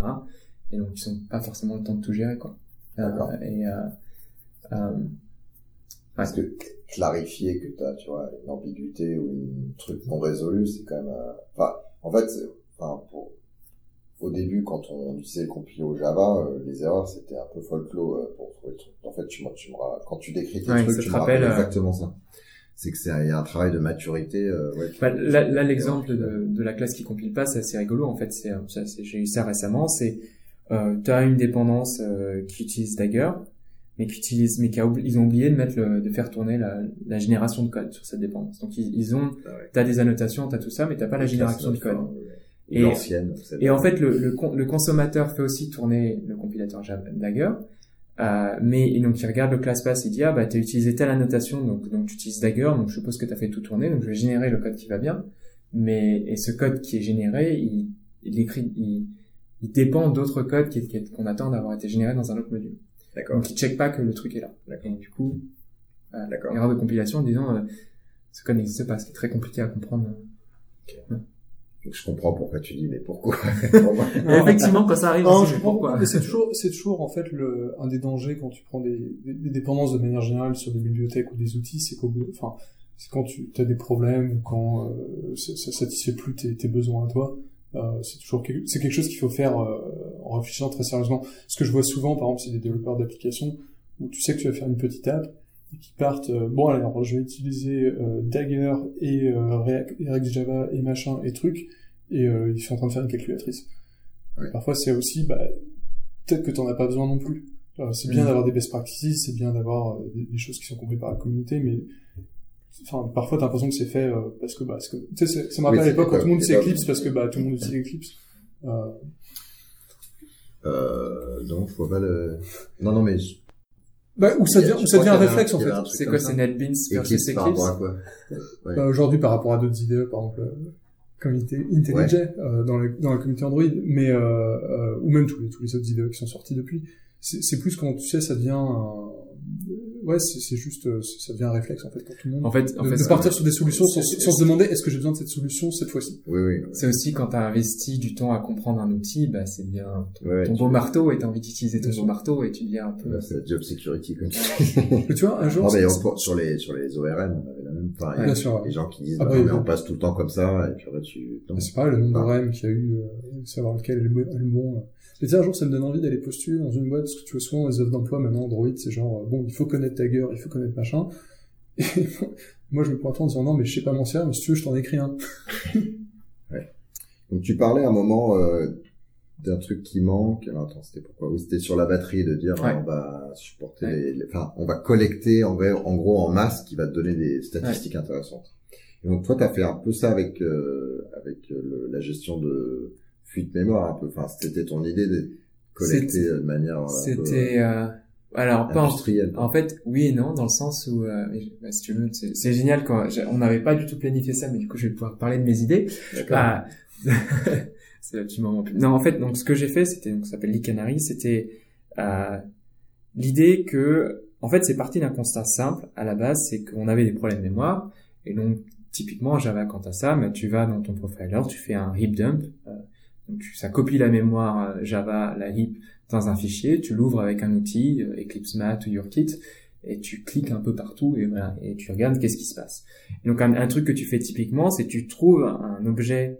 Donc en l'occurrence sur Android, il y a ce qu'on appelle une activité. On peut penser à un peu comme une servlette où il y a, il y a peut-être un, un, contrôleur, je sais pas, mais un truc qui a, qui a un cycle de vie. En fait, pour, pour le décrire de manière un peu plus générale, un, des gros problèmes que, donc, qui, a fait que, que PY a enfin fait de manière automatique, ce que beaucoup d'entre nous faisaient à la main, c'est que une erreur de conception dans les API d'Android, c'est qu'on a une, une, petite boucle. C'est on a un objet qui s'appelle le contexte, euh, qui fait tout, qui fait tout, mais de manière plus importante, euh, quand quand il y a un écran sur Android, donc c'est comme disait Pierre, ça s'appelle une activité, mais une activité c'est un contexte. donc l'activité, elle a des références sur toute l'interface utilisateur. Or, chaque widget de l'interface utilisateur a aussi une référence au contexte. Et donc, on se retrouve avec ce, ce cas bizarre, c'est que si jamais on, on, on leak, en fait, un des, un des widgets, on va leaker, en fait, toute l'interface utilisateur, Et donc tous les bitmaps. et donc tous les qui bitmaps, et donc c'est énormément de mémoire. Et, donc, et comme cet objet contexte, en fait, sur Android, il sert à accéder aux ressources notamment, en fait, il est utilisé par énormément d'API, même des API qui n'ont rien à voir avec de la UI. Mm. Et donc, si quelqu'un, quelque part, garde une référence à un contexte, qui est donc une- un tes écran, mais qui devrait plus, qui, qui- que l'utilisateur ne peut plus voir à l'écran, ben, en fait, t'as gardé toute la UI qui va avec, et c'est beaucoup de mémoire. Et donc, c'est généralement, quasiment, tu, tu peux, enfin, je, je pense que je- tu, tu, tu me donneras raison, mais la plupart des fuites mémoire euh, importantes sur Android, C'est lié au ce contexte, c'est lié, euh, c'est le one billion dollar mistake. Après, après Ouais. nul, c'est vraiment le contexte. Mais Enfin, bon, on n'a Euh, pas fait exploser une navette en vol non, non plus, mais voilà. Euh, mais du coup, c'est vrai que euh, et donc du coup, il y a cette activité et elle a un cycle de vie. Elle existe. Après, elle existe. Enfin, elle est censée être garbage collecté et partir. Euh, et en fait, ce que je faisais, c'est que je regardais les activités. Je dis, bah elle, elle a un champ destroyed qui est mis à true, donc a priori, elle devrait plus exister. Ensuite, dans YourKit, j'allais, je disais, bah donne-moi la raison pour laquelle elle est encore en mémoire, le shortest path to GC La c'est bien ça. référence. Donc c'est le chemin de référence depuis euh, qu'est-ce qui garde ce truc-là en mémoire. Mais attends, parce que des fois, il est encore en mémoire juste parce que le GC n'est pas passé. Il y a ça aussi. Alors, Alors ça c'est le petit truc classique sur Android où avant de prendre ton heapdump, tu, tu- on a des outils qui permettent de forcer des GC sur les Ouais. process, donc tu, tu lui fais faire quelques Et- GC. et de toute façon, donc et de toute façon, qu'on doit- censé pas faire, là. Mais ça marche. T'as l'API, d'ailleurs. Bah, là c'est encore pire parce qu'Android comme on a ces process, comme parfois on parle à des process remote, des objets dans ton process peuvent être Ouais. gardés à cause d'une référence remote, donc c'est d'abord tu vas aller JC le process remote, après tu JC le tien, après tu re-JC le process remote, Juste au cas parce que t'as les finalizers aussi, donc des fois il faut deux GC pour que les trucs ils partent. Ouais, Donc, et 100 euh, millisecondes entre les deux, c'est là le standard. Voilà, Euh, tu fais C'est GC, la réponse de sleep, l'IT. T'as GC. t'as essayé d'éteindre et rallumer, et passer une deuxième fois. T'as un peu d'arriver habillé comme un magicien et de faire des incantations mystérieuses Ouais. dans ton écran, c'est un peu le concept, quoi. Après, quand tu euh, quand tu traverses un heap dump, en fait, euh, qu'il y ait eu un GC ou pas, c'est pas très important parce que euh, si tu trouves un chemin depuis un GC route, donc un GC route c'est genre un champ statique, tu trouves un chemin de référence qui arrive à ton objet, Ouais. euh, bah ça veut dire que de toute façon il pourrait pas être garbage collecté. Ouais. Et donc en fait je faisais ça, je faisais ça à chaque fois euh, manuellement et j'en avais marre. Et à un moment je me suis dit ah bah je vais créer des weak reference vers ces objets au moment où le, le framework me dit que ces objets ne servent plus à rien. Et ensuite au départ, je me dis, puis je, là, à ce moment-là, quand ça va me faire une notification, puis je vais plugger mon truc et regarder ce qui se passe. Puis après, j'en avais marre à chaque fois de regarder dans la UI, dans YourKit, etc. Et c'est là où j'ai, en fait, j'ai réalisé, mais YourKit, c'est du code. En l'occurrence, là, c'était Eclipse Math. Je peux récupérer ce code Eclipse Math qui est open source et le faire tourner automatiquement, directement. Comme ça, moi, j'ai pas besoin d'aller cliquer dans la UI, le truc le fait tout seul. Donc ça, c'est la base de, de. D'accord. Le et donc aujourd'hui, euh, j'ai réécrit mon propre Debian parser, on est dans ce monde-là, c'est super cool et tout ça. Et surtout, ex- explique comment ça marche, parce que si tu intègres Canary dans ton application, ce qui est super, en fait, c'est que si jamais Canary détecte une fuite mémoire, tu as une notification Ouais. sur ton téléphone qui te donne euh, le chemin, pourquoi la fuite, pourquoi le truc est en train de fuiter. Quoi. Donc tout ce que tu as à faire, c'est utiliser l'application euh, quand tu fais ton testing, et euh, s'il y a un problème, paf, tu le vois. et- Et donc ça, nous, ça, quand on, la première fois qu'on l'a fait, on a réduit les, les crashs de out of memory error de 95%. Ah, Assez impressionnant, c'était cool et tout. Aujourd'hui, on est dans un dans un monde où, euh, du coup, on utilise beaucoup RX Java, on utilise tout un tas d'autres librairies où en fait, ça devient encore plus compliqué de comprendre le cycle de vie. Et aussi, on a beaucoup de code et du coup, Ouais, et surtout, le Canary, le... enfin, tu te Ouais. focalises sur quelques objets, c'est-à-dire ça va pas détecter toutes les fuites mémoire. En fait, on est quand même aujourd'hui sur des, tout ce qui est un, un cycle de vie. Euh, mais donc les views, euh, les fragments. Euh, Ouais, mais ce que je veux propres- dire, c'est que par exemple, si moi je, je, je fuis des bitmaps euh, à moi qui sont juste parce que j'ai un Oui, cache, etc. Si t'as un framework ex nihilo, euh, Ouais, parce que le, le problème en Java, c'est en Java ou en Kotlin d'ailleurs, c'est que le concept de fuite mémoire, enfin, c'est pas vraiment le bon terme parce que tu, les objets, t'as une, t'as une référence vers eux, c'est pas comme en, en code C'est un bug en fait. Où vraiment t'as plus de référence à ta mémoire, mais elle est quand même réservée. Euh, et donc en fait, l'e-canary, enfin, si je me souviens bien, c'est que tu utilises le fait qu'on a des life cycles sur ces objets pour savoir quand est-ce que Non. l'objet ne devrait plus être là. Oui et non, c'est-à-dire que oui dans le sens où de, de base la librairie elle fonctionne où tu mets juste la dépendance et magie, ça marche tout seul.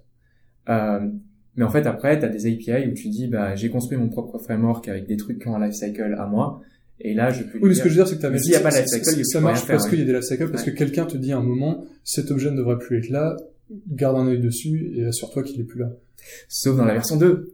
Tadam euh, Où en fait, il y a toujours cette idée. En fait, il y, a il, y a, il y a deux parties. Il y a la partie trigger où en fait, euh, ah, il faudrait faire une analyse de la mémoire. Et après, il y a la partie j'analyse la mémoire où là, tu as accès à l'intégralité de la mémoire, donc tu peux tout scanner et euh, bah, écrire ce que tu veux comme code.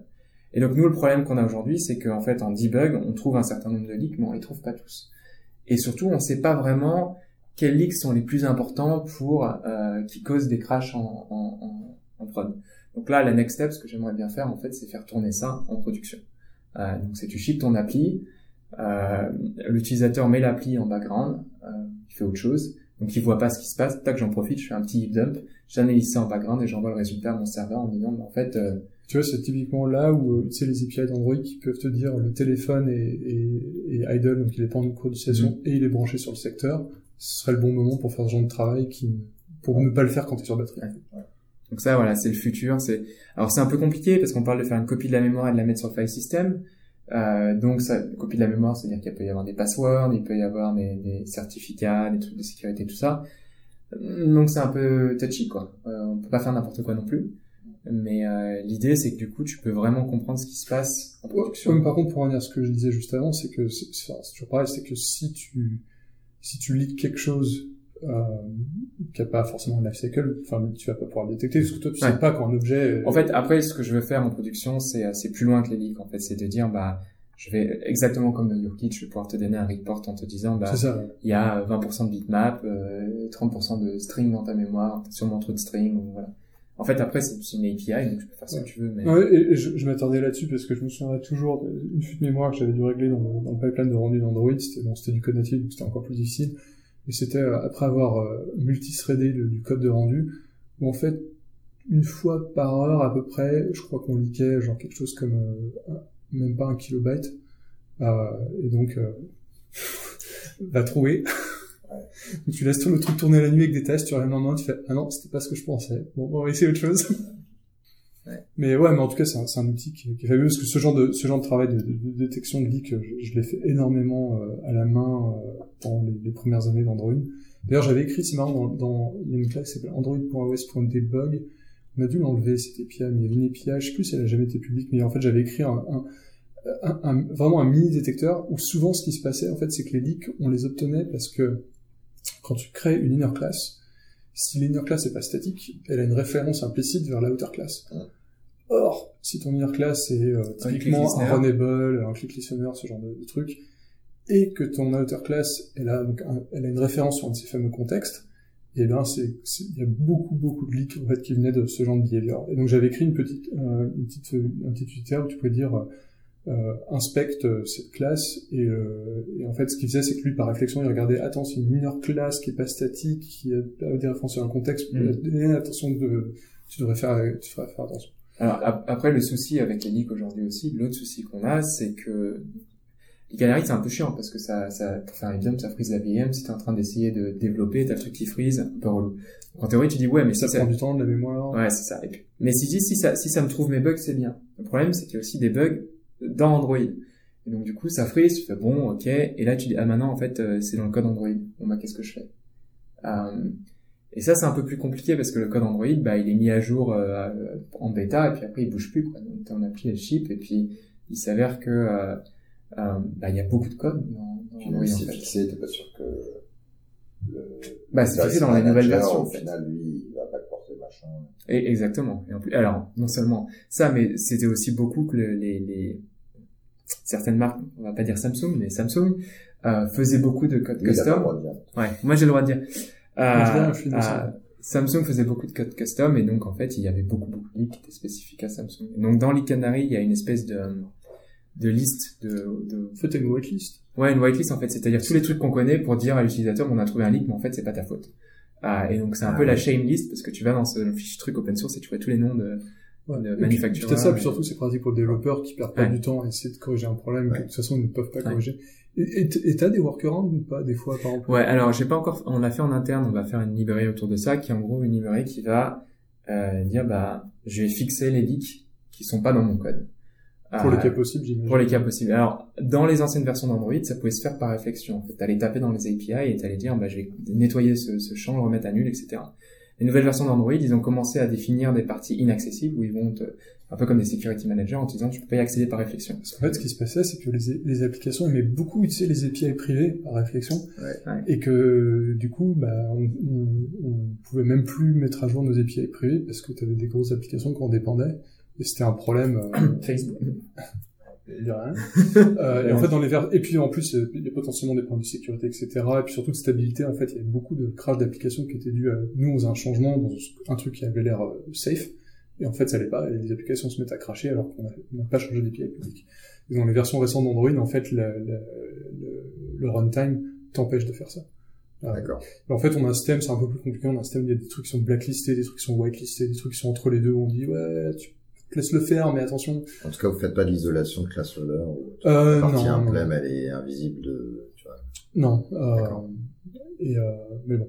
Mais, Mais- mais donc du, du coup, tu te retrouves à c'est assez rigolo ça, parce que ça empêche. ça, ça empêche ça, mais du coup, on est obligé de trouver d'autres workarounds. Donc, un, un exemple typique qui est rigolo, c'est euh, un des bugs. Il y a, il y, a, il y, a, il y a- il y a un truc dont Romain a parlé, c'était bah, quand tu as deux process qui parlent ensemble. Du coup, ici, tu as, un objet et sa représentation dans l'autre process, et en fait, il faut que le GC passe d'un côté Ouais. pour que la représentation puisse être garbage collectée aussi. Donc ça, c'est un, un leak typique. Mais un autre qui arrive souvent, c'est la notion de pool. Euh, donc, sur Android, surtout historiquement, c'était compliqué de créer des objets, donc il y avait souvent des pools d'objets. Tu prends un objet dans le pool, Putain, tu l'utilises, tu le remets dans le Ça me pool. rappelle aussi. euh, Voilà, donc c'est vraiment à l'ancienne. Hein. Et le problème qui se Apache passait, Common c'est que... truc comme ça, non il y avait un truc comme ça. Ouais.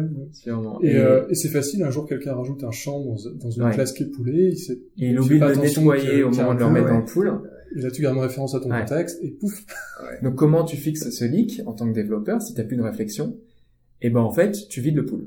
Donc t'appelles le pool en disant donne-moi, donne-moi, donne-moi, jusqu'à ce que tu, tu, il y ait plus d'instances dans, ce pool, dans le pool et qui crée des nouvelles instances. Et ensuite, eh ben t'es sûr que ton pool est nettoyé et tu remets rien dans le pool. Et donc effectivement, tu perds complètement l'intérêt du pool. Euh, Ouais, mais c'est ce le, truc. ouais. C'est encore important, les poules, ou? Ça dépend, euh, ça dépend vraiment de ce que tu fais. Euh, Aujourd'hui, si tu as un pool, euh, en fait, on a fait beaucoup d'optimisation dans Art, et notamment pour l'allocation d'objets. Donc maintenant, une allocation au sens du runtime, c'est-à-dire qu'une allocation, euh, le temps que met vraiment le runtime, lui, à créer, à réserver l'espace mémoire. Donc si ton constructeur prend une heure, euh, ça prendra une heure.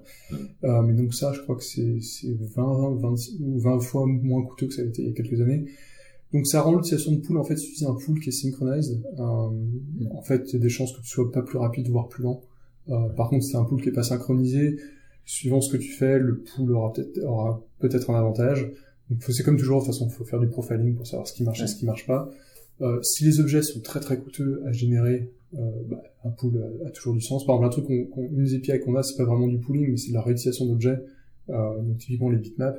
Si t'as un bitmap d'une certaine taille, tu sais qu'il est assez grand pour euh, pour décoder un bitmap qui est sur le disque, mais que ça tiendra dans la mémoire, bah tu peux dire bah tiens j'ai déjà une mémoire, j'ai déjà de la mémoire donc je ne sers pas, euh, vas-y réutilise-la. Donc euh, ça dépend ce que tu fais, c'est- mais c'est moins c'est c'est moins important qu'à l'époque. En fait, ce qui s'est passé, c'est que comme Android était un, un nouvel OS, on n'avait pas des garbage collectors euh, générationnels dans le background, etc. Donc euh, au tout début d'Android, surtout avec les, les matériels qu'on avait dans le téléphone, c'est euh, un GC, ça pouvait prendre euh, de 10 à 200 millisecondes. Donc quand ça arrive au milieu d'un scroll, bah Ouais. c'est pas génial pour le c'est pas génial pour l'utilisateur. Alors aujourd'hui, ce qui se passe dans Art, c'est que on a on fait la, la garbage collection dans le background, euh, donc c'est super. Par contre, on en revient au problème en fait de, justement de, de- pour moi je trouve de batterie et d'utilisation en fait des ressources. C'est que j'avais fait une test. Alors c'est vrai que c'est un test qui est pas commun, mais j'avais fait une petite appli qui faisait du graphics, euh, qui faisait un rendu 3D, et je l'ai écrit, tu sais. à- à on va jamais, on va aucun objet, je crée tous mes objets vecteurs, mes machins, t'additionnes deux vecteurs, ça t'en retourne un troisième, etc.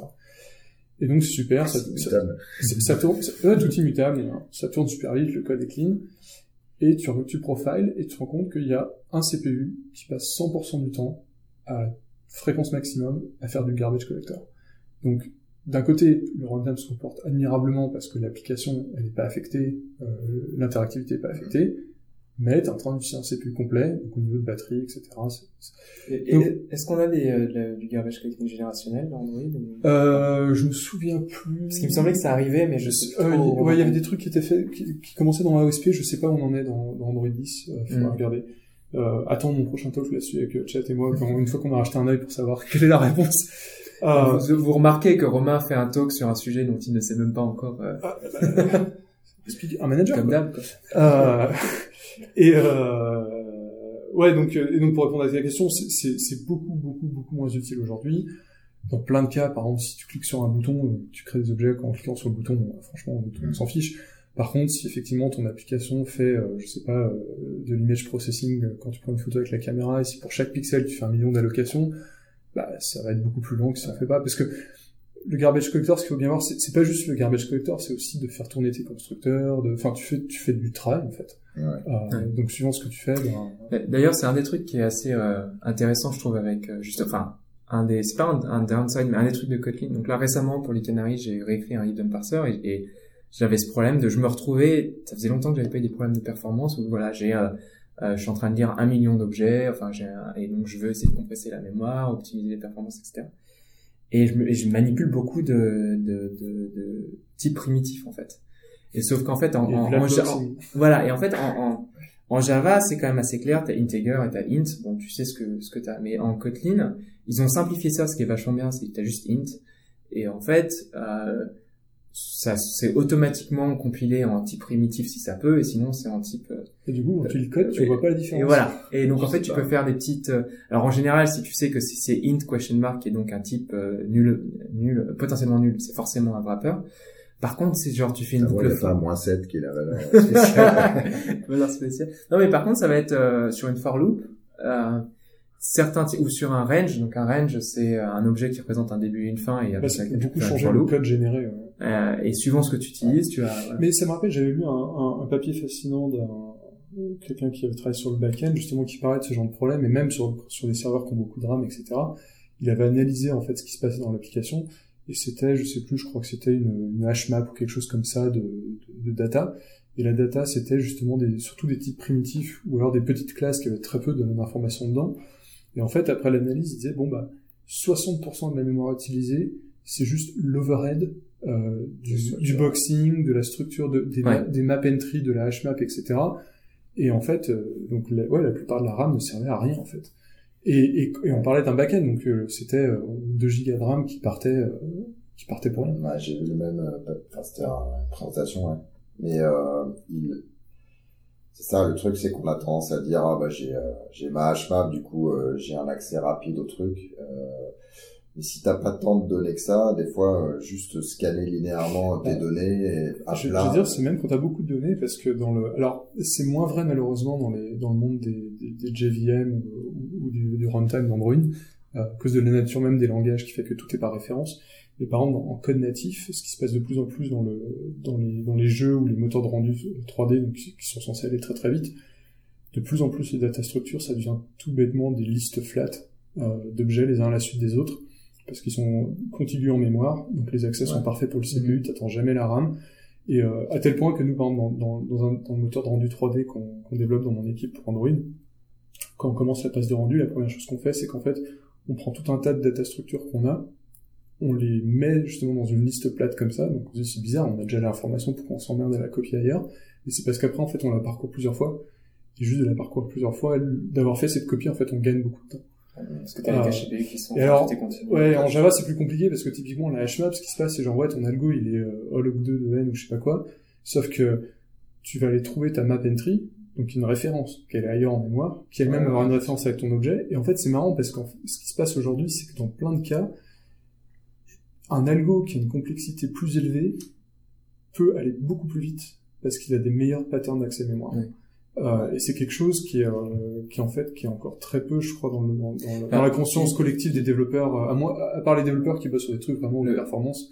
Euh, mais c'est pas mal parce que des fois, en fait, juste d'écrire l'algo con, euh, comme tu dis, tu fais une boucle fort sur, ta, sur ton vecteur ou ton arrêt, bah en fait, ça va aller plus vite que d'essayer de faire un truc intelligent. quoi. Et donc c'est super que tu parles de ça puisque le dernier talk que j'ai donné c'était exactement ça. Parce que Ouais. j'ai parlé en fait de, de... Et d'ailleurs, on a eu souvent ces discussions parce que j'ai toujours été justement, comme j'ai toujours bossé dans les trucs un peu low level et Ouais. performance, j'ai toujours été très à cheval sur. Je trouve que c'est important euh, d'au moins connaître quelques principes d'algorithmique, de data structure, de comprendre leur comportement et de savoir ce qui se passe. Et euh, bon, il y a beaucoup de développeurs d'applications qui eux voient pas ça et comprennent pas vraiment l'intérêt. Et j'étais content parce que Pierre, Pierre justement, tu vas en parler, mais récemment a découvert la puissance euh, d'avoir ces connaissances. Ouais. Euh, et ça peut avoir des effets euh, non négligeables. En fait, c'est toujours pareil, donc je parle toujours du canary, mais c'était ça. J'ai écrit mon propre hidden parser et j'avais besoin, et ça, ça tourne, ça analyse dans le process de l'application. Donc il faut que ça consomme un minimum de mémoire. Et euh, ça, sur certains dumps qui étaient très gros, euh, ça consommait quand même beaucoup de mémoire. Et euh, du coup, je commençais à analyser. Un heap dump, euh, enfin des applications modernes, euh, enfin Android, ça peut être. C'est une centaine de mégas. Ça dépend mais ça peut être des centaines de ouais, Ouais. Et, euh, et donc, je regardais un peu ce qui se passait. Alors, effectivement, c'est marrant parce que tu avais le cas typique. J'avais un index qui était une map, en gros. Et la clé, c'était un int, et la, la, la valeur, c'était un objet. Euh, la première chose que tu remarques, si tu, si tu, si tu donc une hashmap, en gros, l'idée c'est qu'on veut accéder rapidement. Et donc pour faire ça, on fait un hash de la clé et ça correspond à une entrée dans un tableau. Donc une hashmap, moi la façon dont je me représente ça, c'est un tableau de linked list. Chaque entrée du tableau, c'est une, une, liste chaînée. C'est une façon de faire les hashmaps. C'est une façon de faire les hashmaps puisque tu as aussi les les les, les. Bon, en fait, c'est un seul tableau. Enfin, on, on reviendra à ça, mais euh, ce qui était euh, pour qu'une HMAP soit efficace euh, quand tu accèdes à ton objet, il faut que la, le tableau de base soit suffisamment large pour que tu puisses avoir des listes chaînées courtes. Puisqu'en fait, l'idée, c'est que tu vas avoir tout un tas de clés qui vont avoir le même hash, et donc elles vont se retrouver sur la même entrée. Exactement. Et, euh, et, euh, et donc, tu as forcément, par nature, besoin d'un tableau qui soit suffisamment large, et donc d'avoir de l'espace euh, gaspillé, en fait, de ce point de vue. Et après, t'as le fait. Ouais, mais il y a des gens qui ont fait des super calculs pour te dire exactement le taux de gaspillage euh, optimal. Ouais, si tu as une bonne distribution de clés et. Euh, c'est aussi, ça, dépend aussi si tu fais beaucoup d'insertions, beaucoup d'accès, tu as aussi des, implémentations différentes de ta map. Euh, oui, c'est ça. Parce que tu peux, tu, peux optimiser pour l'un ou l'autre. Ton pattern dominant. Voilà. Ouais. Et euh, ouais, donc t'as beaucoup bossé pour réduire l'utilisation de mémoire. Et au final, j'ai fait ce que tu disais, c'est-à-dire que j'avais, en fait, c'était juste un tableau de, de bytes où chaque entrée de ma hashmap, chaque clé valeur, en fait, c'est juste, euh, je sais pas, n bytes. Ça va être, euh, euh, donc j'ai les trois premiers bytes qui vont être ma clé, les cinq suivants qui sont ma valeur, trois bytes de clés, et, en fait, ils sont triés, comme les clés, c'est des, c'est des, c'est des ints, enfin, c'est des entiers. Ils sont triés dans l'ordre, dans la map, et donc après, je fais une recherche binaire pour trouver le truc. Pour Ce serait bien d'avoir les value types, hein. ouais. non, par contre, ce qui est très compliqué, c'est que je voulais trier ce tableau, et en fait, tu n'as pas d'API dans le JDK qui te permette de trier un tableau par euh, groupe de primitifs. C'est-à-dire que je peux bah, trier faut, un le faire, faut le faire à la main. Ouais, je peux trier un tableau de bytes, mais je peux pas trier un tableau où euh, je veux trier deux par deux, quoi, ou quatre par quatre, ou il euh, n'y a pas d'API pour ça. Donc il faut écrire ton. C'était l'occasion d'écrire ton. Euh, j'ai voulu faire quicksort et en fait c'était trop lent parce que le tableau était partiellement euh, ah euh, trié. Enfin bref. Et du coup là j'ai le nom qui m'échappe, mais donc euh, quand tu quand auras un peu plus de, de données, tu pourras regarder euh, ce que fait des trucs comme Cassandra par exemple où ils ont des donc c'est des en fait, ils appellent de les logs euh, et puis à un moment ils prennent le truc en mémoire ils le ils le trient et c'est une c'est une nouvelle version et après ils ont les anciens enfin le, en gros l'historique de temps en temps ils font un peu de la, la compaction et là j'ai structure log structure tree un truc comme ça. Qui, qui, est ça en fait ce qui est de dire euh, je veux pas une H1 je veux juste euh, enfin euh, concrètement c'est des voilà des tableaux flat mais j'en ai un certain nombre parce que je vais pas me réécrire tout le tableau à chaque fois que je rajoute une entrée et euh, ouais, c'est marrant moi je pense qu'il a rendu ça plus naturel c'est d'avoir beaucoup de background parce que j'ai fait beaucoup de programmation graphique sur Android et en fait quand tu fais du graphisme il y a beaucoup de gens qui sont déçus quand ils découvrent c'est que tu fais en gros le, le être un bon graphics programmeur c'est faire c'est quelqu'un qui sait déplacer beaucoup de data rapidement d'un point à un autre. C'est pas, c'est pas, c'est pas faire des effets visuels sympas, etc. C'est juste à plein de buffers et tu passes ton temps à les copier et les déplacer. Et effectivement, on fait beaucoup de choses comme ça, comment utiliser le moins d'espace possible, et comment accéder à ces, structures le plus rapidement possible. Mais c'est utile à savoir de temps en temps, ça peut être. Mhm. Euh, question, parce qu'à un moment on parlait de blacklist, euh, etc.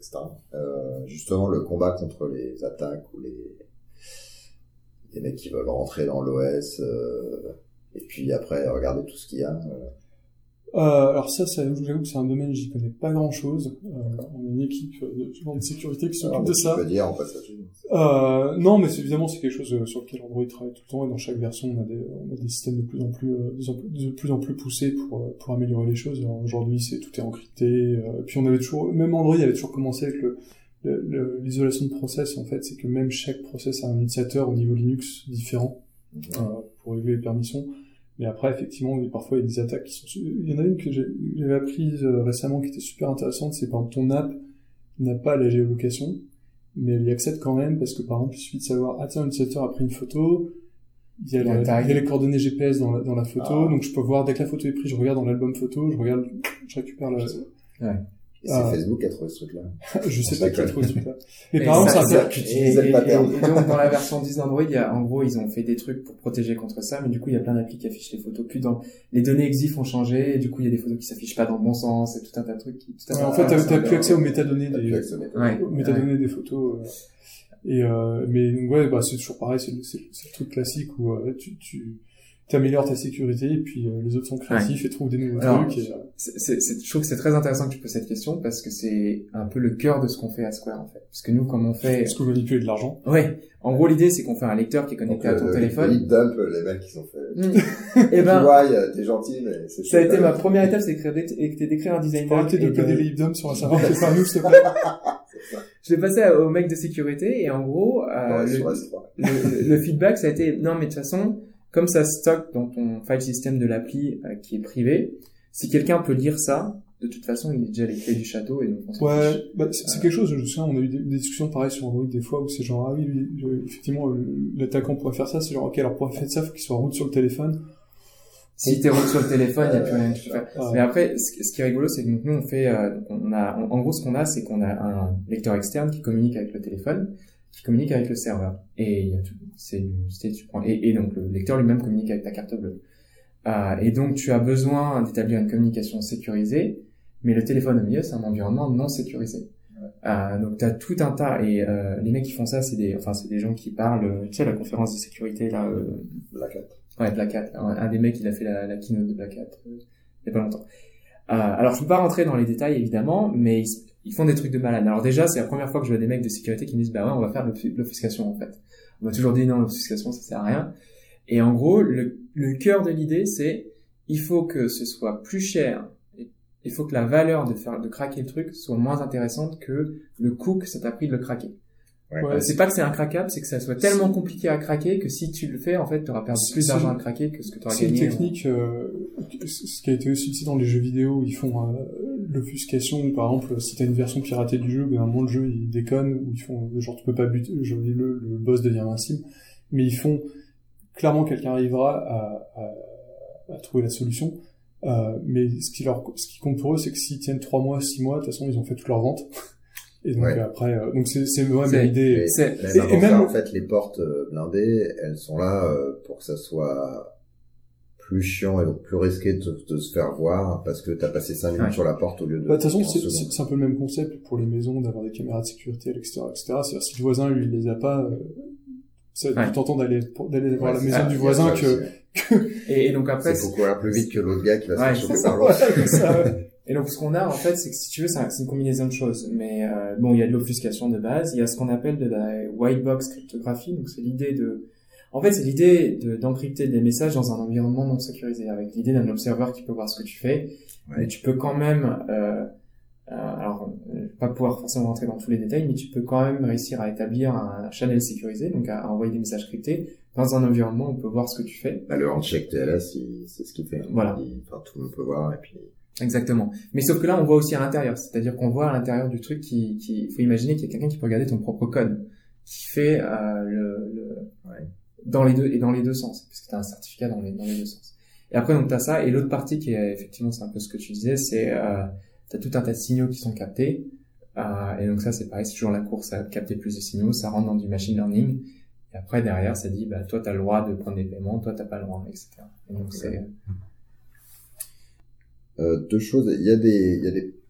Donc le téléphone il est là. Euh, il y a des serveurs qui stockent les données. Euh, c'est, vous avez, vous voyez des, des tendances un peu en termes de quel protocole les gens utilisent euh, pour communiquer. C'est juste HTTP, c'est euh, RSocket, euh, Ah. gRPC. Les protocoles, qu'est-ce que qu'est-ce que c'est qu'un protocole?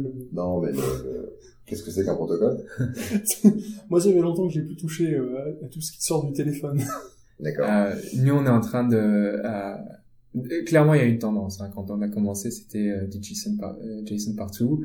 On a évolué vers euh, tout ce qui était protocole buffer euh, sur des endpoints. Et aujourd'hui, on évolue très très fortement vers tout ce qui est gRPC. Ouais. Euh, donc, c'est toujours un peu... Enfin, toujours protocole buffer, mais c'est l'idée que tu vas définir. C'est c'est c'est ton protocole dans un format spécifique qui va être partagé entre le client et le serveur. Euh, ce qui, du coup, bah, facilite... Le, voilà, t'as pas tellement avec de- génération de code, du coup, comme dans Voilà. Protobuf. ou- avec génération de code côté client, génération de, de endpoint côté serveur. Euh, donc on est, on contribue à Square, on contribue à gRPC euh, et euh, on accélère à plein pot dans cette direction. D'accord.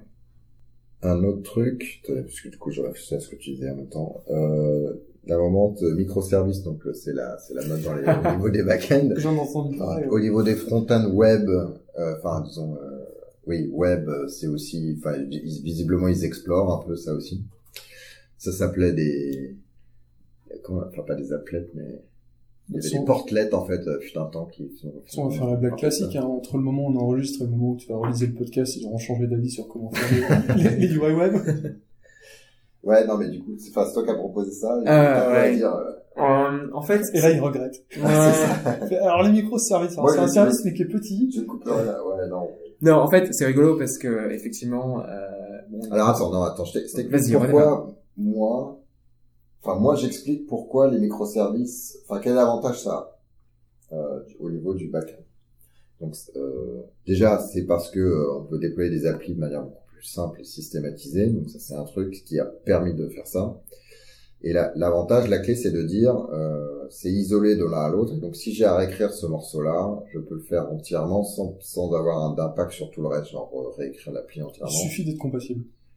Non, mais donc tes points d'entrée sont ouais, plus clairs. Sont beaucoup plus... Euh, et puis du coup, bah, je peux dire, euh, je scale ce microservice x100 et les autres sont peu utilisés, donc je scale pas toute l'appli. Et puis s'il faut que je change la technologie entièrement, c'est limité. C'est quoi typiquement J'ai une agilité. Attends, je finis. J'ai une agilité au niveau business sur les choses que je dois faire. Probablement au niveau euh, nombre de codes que je sors, nombre de fonctionnels que je, sors, c'est probablement moins parce que j'ai plein de trucs qui bougent, c'est plus compliqué. Par contre, je sors potentiellement celle qui est la plus utile au moment. Où, et c'est quoi, c'est quoi l'échelle d'un microservice sur le backend en termes de. On s'en fout en taille, c'est plutôt en taille de fonctionnalité. Non, mais justement, ce que je veux dire, c'est en termes de fonctionnalité. Je, je, m'en fiche quelle taille c'est sur le, sur le disque, etc. Mais en termes de fonctionnalité, on parle de c'est des API qui peuvent être très très complexes ou elles sont toujours très très petites ou ça dépend vraiment de... Non, mais je pense pour moi c'est un gradient en fait. Donc c'est D'accord. Un peu... Mm. Euh, de, toute façon pour moi démarche avec un monolithe et puis après tu vois ouais, découper, tu vois. Je, je pense qu'un des, un des autres, de ce que je comprends aussi, un autre intérêt du,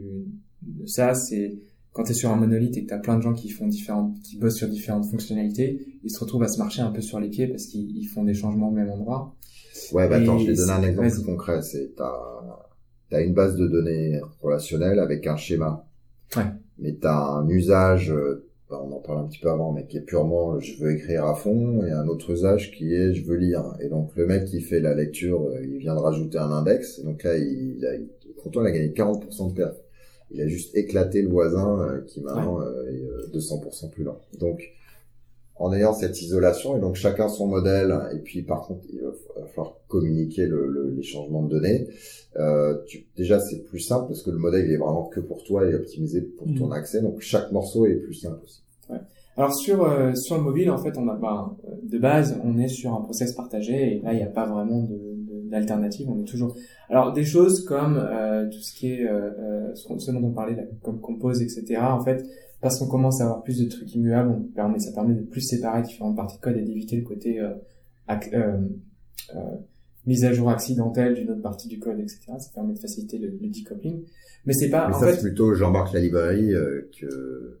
Qui va mais sauf qu'en fait, on tourne tout tourne dans la même vie. La même, le, le, problème du mobile, c'est que tout tourne dans la même vie. Donc de toute façon, ça, y a pas de, euh, il y a forcément enfin, Ouais, c'est un peu plus compliqué.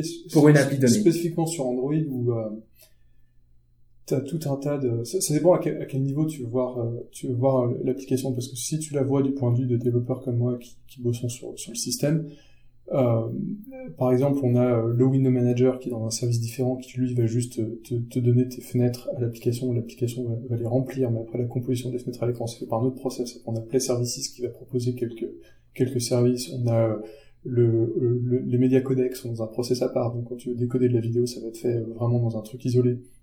Donc en fait, on a tout un tas de composants comme ça, systèmes, qui sont utilisés plus ou moins par les applications, c'est pas vraiment l'application, mais qui tournent pas dans, forcément dans le process de l'application. Il y a beaucoup de répartitions comme ça déjà, où on, on, isole les choses au niveau de l'OS.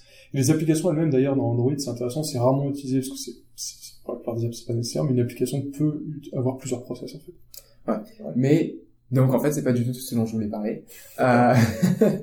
mais c'était pour dire qu'en fait, c'est pas cet aspect-là de... qui m'intéressait. Et en fait, ce qu'on a comme problème, c'est simple, c'est qu'on a euh, beaucoup de lignes de code, on a un million de lignes de code ou plus, et euh, une soixantaine de développeurs qui contribuent euh, euh en permanence tous les jours à, cette code base, et ils se marchent un peu tous sur les pieds en fait. Euh, et ça devient compliqué. Donc on a, on a en fait, on a deux problèmes. On a le fait que euh, le code est un peu bordélique et tout le monde commit un peu au même endroit.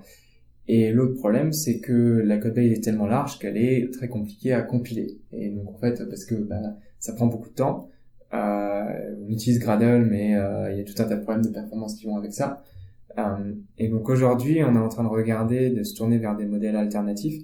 Et on prend un peu l'exemple des, microservices, mais pas, pas forcément pour les mêmes avantages. Mais c'est l'idée de euh, modulariser ta code base et de créer en fait euh, la, la, capacité pour des développeurs de développer une feature en isolation euh, dans un module dédié avec une mini appli qui permet de lancer juste la feature et le reste de la feature en fait est isolé par des fakes.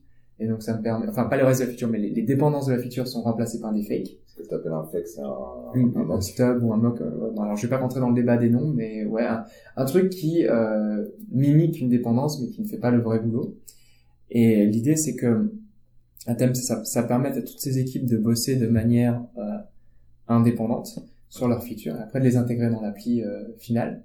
Euh, et donc c'est vraiment ce qu'on cherche à faire, c'est créer ces, ces, ces domaines.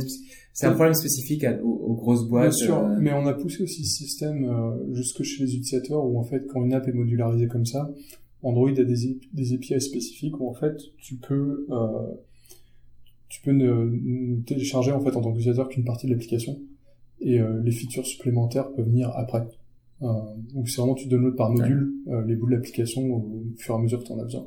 Euh, mais bon, ça, ça demande du travail au niveau de l'application. Toutes les applications ne peuvent pas être modularisées de cette manière. Ça dépend vraiment de, ouais, ouais. de ce que tu fais. Tu fais quoi du coup du message passing communiquer Enfin non, c'est du, tu sais, c'est du, c'est du classique. Hein. Tu crées, euh, tu crées des modules d'API avec des interfaces et puis euh, tu as tes implémentations et tes, euh, et puis après tu crées effectivement des API, des plutôt des, des aspects pluggable où tu dis bah là je vais, euh, je vais aller me brancher sur tel truc ou je vais m'ajouter dans tel tel scope et mais en soi c'est du code quoi. C'est y a rien de, y a rien de non, non, je, mais en fait, voilà. Donc, en fait, on a, on a cette problématique-là de comment euh, aider les développeurs à avancer plus vite en faisant en sorte, en, en, modularisant la code base de façon à ce que quand ils codent sur une feature, ils aient pas besoin de compiler toute la code base, qu'ils puissent la déployer et avancer. D'accord. Donc, en fait, et, votre, un des, est-ce que un des, quand je discutais avec les gens front-end qui exploraient ça, c'était aussi de me dire, de toute façon, il y a un nouveau framework tous les 15 jours. Et du coup, euh, je vais pouvoir avoir euh, du React sur ce module-là et du Angular sur tel autre module. Et nous pas vraiment parce qu'au final, on compile tout quand même dans la même. Euh, on est tout dans le même environnement de compilation.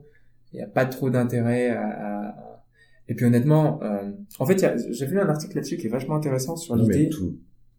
Parce que tu pourrais très bien dire, ça me fait un jar sur ce sous-module-là, et puis au final, t'as un Uberjar qui va ouais, tous les autres. Tout, ouais, à la fin, tout se finit dans la même appli, donc il faut quand même que ça soit euh, la même architecture où ça se, ça se mappe à peu près, quoi. Euh, parce qu'on a, on, on, on, ship. Quand tu développes, tu développes de manière indépendante, de façon à itérer rapidement, mais à la fin, tu ships une appli qui a toutes les features dans la même appli. Et donc, il faut que tu, ah, idéalement, tu n'utilises pas 15, euh, 15 librairies différentes. Je sais pas, est-ce que je peux utiliser deux versions de Jetpack différentes?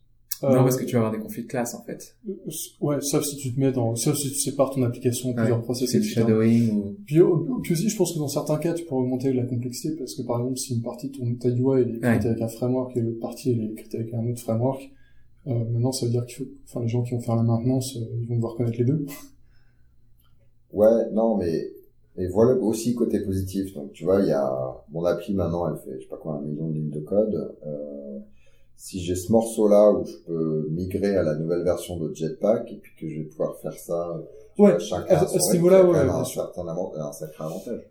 Euh, ouais, mais mais quand tu... dis bon alors là sur les cinq prochains sprints, euh, je passe à la nouvelle version de Jetpack, tu vois le, le business. ça passe mal. Après c'est juste c'est juste que techniquement comme on compile tout dans la même appli, bah tu peux pas avoir de, de deux, deux classes avec le même nom qui sont dans des versions différentes. Ouais, vous avez des classes loaders quand même euh, Ouais, enfin, surtout les applications pourraient le faire si, euh, si, si, elles le veulent. Après, Personne le... le fait, en fait. bah, surtout qu'après, le problème, c'est que ça devient difficile quand tu le fais pour ce type de librairie qui sont les, les, les types de la plateforme. Ouais. Et donc, s'ils sont utilisés par tous les modules, euh, Ouais. c'est- et, et tu connais les histoires de classe header, ça peut donner des bugs assez rigolos. euh. Ça a été mon métier pendant des années. Ouais. Maintenant, on est plus en mode flat euh, class pass. c'est comment ça, mon rectangle, il- c'est pas le même rectangle que là-bas? c'est. Ouais, c'est ça. Après, Égal, égal. Ouais. Ce ce que tu vois beaucoup, il y a une tendance que tu observes dans un peu toutes ces grosses boîtes, donc je parlais bah, Uber, Airbnb, Square, je, je pense Facebook, qui est de dire euh, euh, on- il y a un équilibre à faire entre, c'est un truc classique, entre euh, innover, tester des nouvelles librairies, essayer de- d'inventer des trucs et euh, euh, standardiser. Et en gros, l'idée c'est que la standardisation te donne énormément d'avantages puisque c'est la même technologie, donc tout le monde la connaît, donc tu peux avancer très très vite. Euh, mais tu te retrouves bloqué sur un truc et euh, peut-être que dans, dans 5 ans tu pourras plus trop euh, faire les nouvelles choses, etc. Et l'idée c'est quand tu réfléchis à, à innover, à tester des choses, il faut que tu choisisses. Et tu choisis les éléments qui vont t'apporter un retour euh, de 10 fois ton investissement. Si tu dis, bah, écoute, moi je pense que cette technologie-là, euh, bon bah, ce sera euh, un peu mieux, mais marginalement mieux. Dis, bah non, on va pas on va pas investir là-dedans et standardiser là-dedans. C'est l'avantage de standardiser est bien beaucoup plus important que essayer ta nouvelle librairie. Par contre, si tu me dis, bah moi quand j'utilise euh, euh, Jetpack Compose, en fait j'ai euh, 10 fois moins de bugs. Euh, ah bah là on va peut-être regarder, commencer à, à déployer ce truc et ensuite on va standardiser là-dessus. Donc c'est c'est vraiment tu tu fais des choix stratégiques sur chaque technologie. Tu vas mais tu vas évaluer et ensuite décider si si t'as vraiment un gros gain. D'accord. Plutôt que de dire bah allez chacun fait ce qu'il veut et au final, Ouais, c'est et le- Mais là, si tu parles de multi-app, là, tu parles d'un- d'un- d'un- d'une discussion Même plus organisationnelle. au sein au sein ouais organisationnel mais au sein d'une même appli parce qu'on parle de plein de plein de... en fait on a plein de petites feature teams qui qui sont tous qui contribuent toutes sur le même appli en fait. Puis on a aussi des aspects pragmatiques. euh, tout bête, hein, mais par exemple la taille d'une application compte énormément dans, sur certains marchés, parce que euh, ça, ça peut coûter de l'argent à la- télécharger l'application sur un réseau, tous les téléphones n'ont pas énormément de stockage, etc. Donc si par exemple chaque module de ton application utilisait une version différente des, dépendances, son appli ferait peut-être peut-être trois fois plus grosse qu'elle a besoin d'être. Donc il y a peut-être des gens qui la téléchargeront pas parce qu'elle est trop grosse, parce qu'ils n'ont pas la place, etc. Donc c'est, enfin ouais, c'est toujours un, Je, je crois que c'est Facebook, euh, c'était assez rigolo. J'ai vu un talk, un- je discutais avec euh, quelqu'un qui bosse à, sur Facebook Messenger Lite. Donc Facebook, Messenger c'est une appli en soi et Facebook Messenger Lite ils ont décidé de réécrire de zéro. À la base, euh, bah, pour les pays où il n'y a pas beaucoup de data, les téléphones euh, moins bonne, moins bonne qualité, tout ça. Et en fait, là, ils ont pris la décision en tant qu'entreprise de dire, bon, on va réimplémenter Facebook sur Facebook Messenger Lite. Donc, elle, me racontait, euh, bah, euh, on est 8 développeurs et d'un seul coup, on a 300 développeurs qui veulent contribuer des features. Donc, on leur a mis une règle. Vous n'avez pas le droit plus de 300K, de contribuer plus de 300K à la taille de l'application euh, finale, quoi. Donc, chaque développeur a un- une quantité de code limitée, chaque équipe a une quantité de code limitée qui peuvent contribuer dans, dans l'application. C'est un peu fou quand tu réfléchis à ça, mais... Je vois trop des bourses, tu sais. Je te, je te file 50K. Ah bah, ouais, nous, aussi, ce qu'on a, ce qu'on a, ce que, ce que j'ai vu des développeurs faire, je crois que ce qu'on a fait chez Gold, c'est, euh, euh, bah, peut-être à un quota, mais si tu arrives à retirer du code de l'application, euh, tu peux te T'as un bonus. ouais, Ouais, t'as- ça en bonus, quoi. C'est un truc que je voulais, euh, j'aurais trouvé intéressant dans les lois, c'est-à-dire, euh, tu peux rajouter une loi, mais il faut que tu en Faut enlèves qu'on deux fois plus. Et je crois, il me semble Non, que deux c'est, fois plus pour simplifier le modèle. il me semble que c'est Adobe qui faisait pas mal ça avec Flash, parce qu'en fait, le, le runtime Flash, euh, était assez petit, là. C'était, d'ailleurs, c'était, c'était un méga, enfin, c'était vraiment, euh, quand tu regardes ce que faisait Flash, c'était, c'est- c'était assez impressionnant qu'il soit si petit. Et il me semble que c'est justement un modèle qu'ils utilisaient, c'est, bah, si tu veux rajouter 10 cas de code, faut que t'en enlèves 15, quoi. Ouais. J'imagine qu'il y a beaucoup C'est d'exceptions. incroyable qui le nombre de failles de sécurité dans si peu de code. Ouais, Bah, ça, t'enlèves des checks de sécurité, et C'est- du coup, ouais, c'est ça. ouais, c'est ça. ouais, le meilleur moyen de pas avoir de faille de sécurité, c'est de s'assurer de- que personne n'utilise ton truc, hein. Ouais, ouais, non, mais, non, mais il y a, je suis d'accord avec ça. Il y a de succès, euh, plus- ben, par exemple, euh, là, j'en avais un débat en interne. euh, Putain, Jackson, euh, par rapport à JSONB, euh, plein de CVE. quoi. Je Ouais. dis, ouais, mais en fait, c'est c'est juste massivement utilisé, donc Ouais, c'est un billet quand même. euh, Ouais, c'est, c'est pas forcément dire que l'autre est plus safe, c'est juste que, c'est peut-être qu'il est juste moins utilisé, regarder, ouais. ouais, c'est ça. Le problème, c'est que tu sais pas jusqu'à ce que, Oui, c'est, disons que, ouais, c'est ça. Euh, à un moment, tu avais mis monorepo, mais finalement, c'est la même Ouais, conversation. enfin, hein. c'est c'est ça, c'est que, ouais, on, on travaille tous euh, dans, dans- Enfin, c'est un peu, c'est une conversation qui revient souvent de dire, mais euh, c'est toujours la même conversation, c'est comment est-ce qu'on fait pour que le développeur aille plus vite? Donc, il y a des gens qui disent, ah bah il faut euh, séparer en plein de petits repos et chacun est sur son repo. Et en fait, c'est le classique problème de gestion des, des, des versions et des dépendances, c'est que du coup, euh, mettre à jour les trucs, ça devient beaucoup plus compliqué. Euh, et donc on a, c'est un- une tradition qui vient de Google et c'est vrai qu'il y a beaucoup de boîtes qui ont adopté ça, cette idée de un repo Ouais. où il y a tout le code de tout. J'ai vu, enfin, moi dans certains cas, j'ai vu, je trouve des, des désavantages aussi à faire ça, notamment où c'est facile de, de prendre des dépendances, notamment transitives, sans t'en rendre compte, ce qui peut avoir des, effets. Nous sur Android, ce qui était intéressant, ce qui est intéressant, la, technique qu'on a choisie, en fait, Android aujourd'hui, bon, je sais pas le chiffre exact, mais c'est quelque chose comme 1100 repositories Git différents, mais en fait, on le traite comme un monorepo. C'est-à-dire qu'on a, on a fait des petits outils, notamment de code review et de, et un- une sorte de, un truc qui s'appelle repo, euh, qui utilise Git. En fait, c'est une sorte de meta-Git qui fait que quand je dis repo sync, il fait juste un, il il sync les, les 1100 repos, les 1100 repos Git. Donc en tant que développeur, moi j'en vois en fait un. Et quand je fais un repo start, par exemple, ça me crée une branche et je peux créer une PR qui bosse sur tous ces repos à la fois. Mais en pratique, on a, c'est des repositories Git complètement Du différents. coup, c'est quoi ton avantage? Bah, l'avantage, c'est notamment euh, pour les dépendances externes, euh, on peut traquer. euh, Enfin, c'est un peu comme les submodules, euh, les, les- que, que le, même principe qu'avec les submodules. Et ça permet aussi à, à des appli à, à des teams de, de travailler vraiment dans, dans des repos à eux, d'avoir plus de contrôle, notamment au niveau des, des owners, etc. Euh, c'est euh, c'est un système qui euh, ouais qui marche pas Parce mal. que la pull request, elle est envoyée, ça fait 1100 pull request. ouais.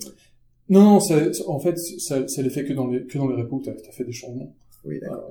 Et, euh, Mais mais, mettons, mais par contre, tu te retrouves avec une. Par contre, tu te retrouves. l'équivalent de l'équipe euh, Juice et que je change, euh, tu vois, la classe euh, Ah bah ça va te faire. map. Ouais, ouais, classe- ça va te Ouais. faire. Alors, ce qui va se passer, c'est en fait au niveau de la code review, c'est que toi, tu vas faire repo upload, ça va envoyer la requête, mais euh, elle va être dans plein de repos, dans- de repos à la fois. Euh, mais on a des systèmes aussi où elles peuvent être liées. Par exemple, quand tu fais le, le merge, ça va les merger que quand toutes les code reviews sont prêtes à être mergées. Mhm. Donc c'est une autre, c'est une autre façon de voir les choses. Euh, et ça simplifie aussi, bah, comme je disais un peu le, au niveau des dépendances, c'est plus difficile de, de- justement d'avoir des trucs qui arrivent dans ton code sans que tu t'en rendes compte parce que c'est comme des codes bases différentes euh, fondamentalement. Ouais. Mais je vois la très Euh, monorepo. Ouais, non, c'est assez cool. Euh, moi, j'aime bien le côté, je peux, justement, j'aime bien le côté, euh, je peux aller changer et faire un, un changement partout dans la code base en même temps.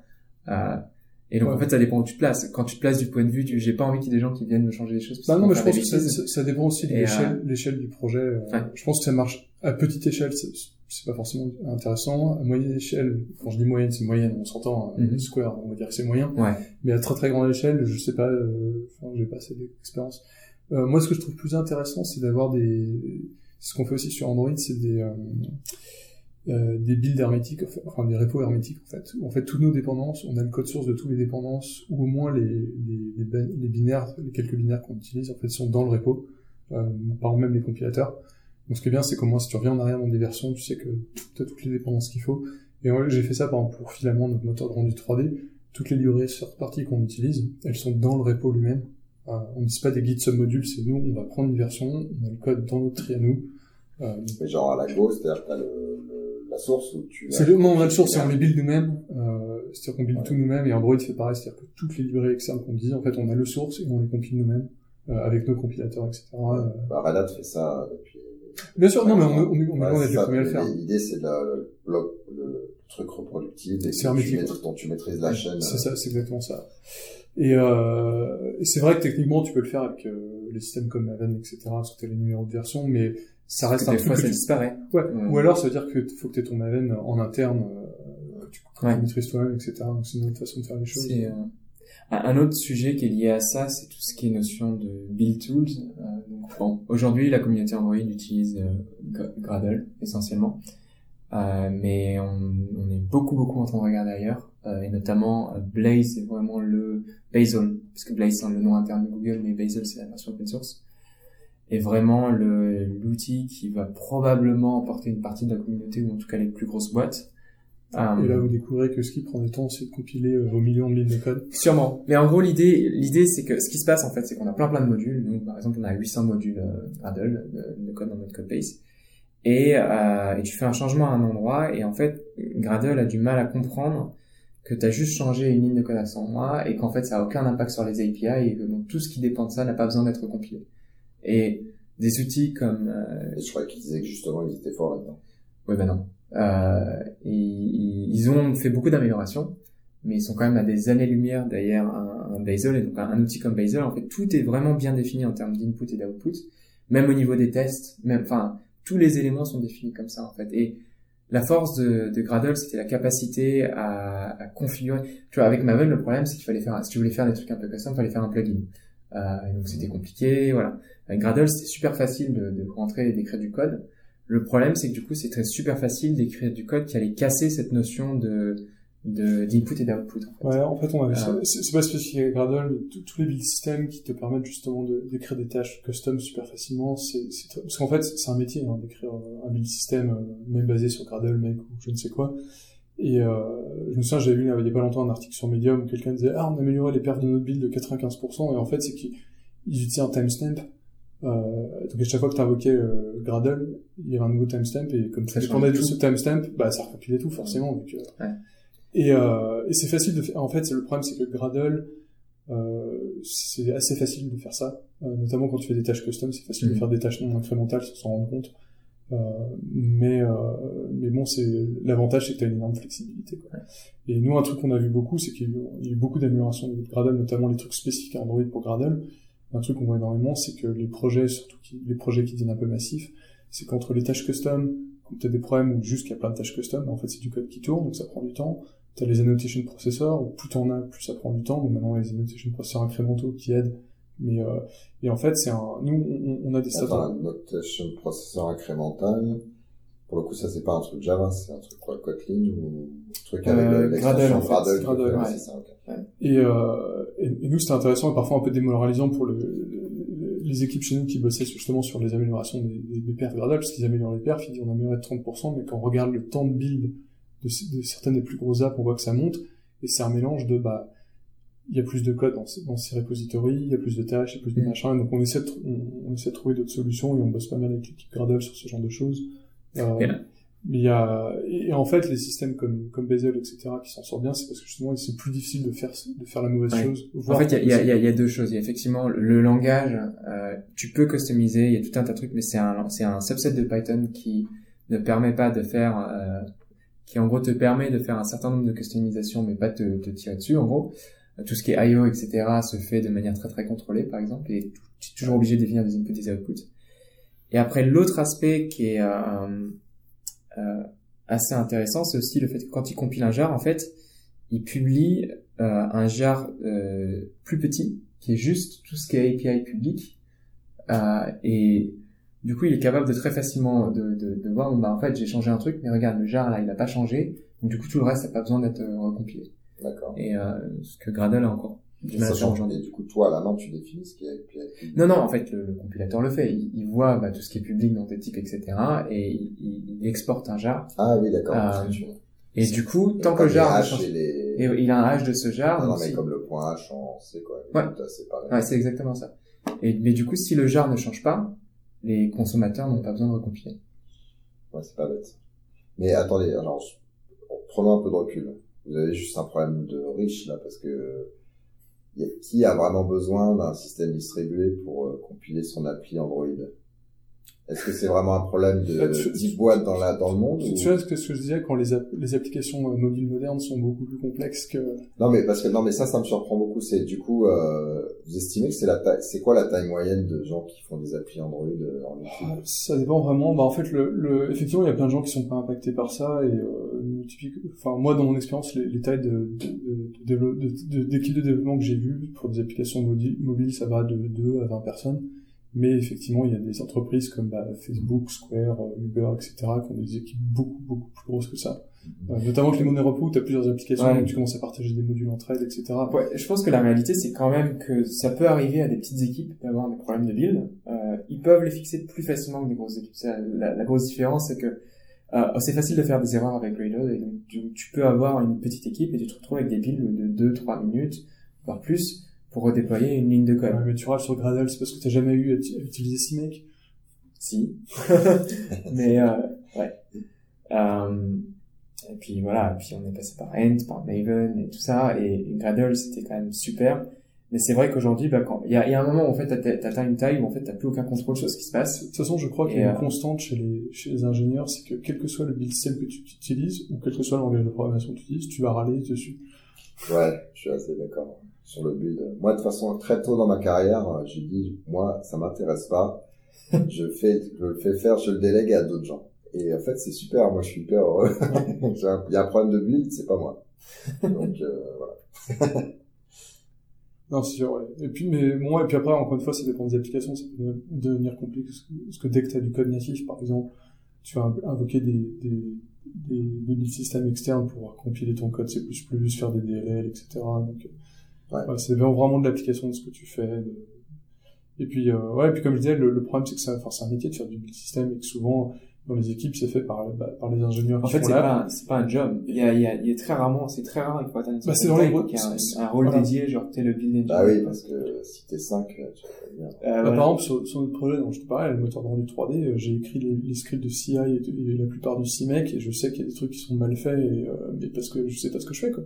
Euh, ah t'essaies d'apprendre, et comme c'est le truc, c'est pas ton métier, et que, en plus, ça t'emmerde, tu essaies de t'en débarrasser, et dès que ça marche, euh, ouais, ouais. C'est, euh, ah, c'est compliqué. Bah, nous, je vois par exemple le, les build systems qu'on avait en interne, les premières versions du build system pour Android, donc, qui étaient basées sur Make. Euh, ça avait été fait par, par, des gens qui connaissaient Make, mais c'était pas des build engineers, ils faisaient pas ça à temps plein. Et un jour, on a, on a remplacé ça par des vraies équipes, et les choses se sont énormément améliorées depuis qu'on avait vraiment des gens dédiés à ça et qui font ça super bien. Euh, parce qu'on a maintenant avec les avec enfin les Blueprint et, et Ninja. Hmm. Enfin, tu, tu, tu fais un sondage dans la communauté Android, tu demandes combien de personnes ont des problèmes de, de, de build. C'est assez. Alors, ça va être mon build est lent, euh, j'ai des erreurs que je comprends pas. Ça va être, j'ouvre dans mon, mon ouais. le classique, c'est euh, IntelliJ is indexing. Dès que j'essaye de faire un truc, attends, j'indexe le monde.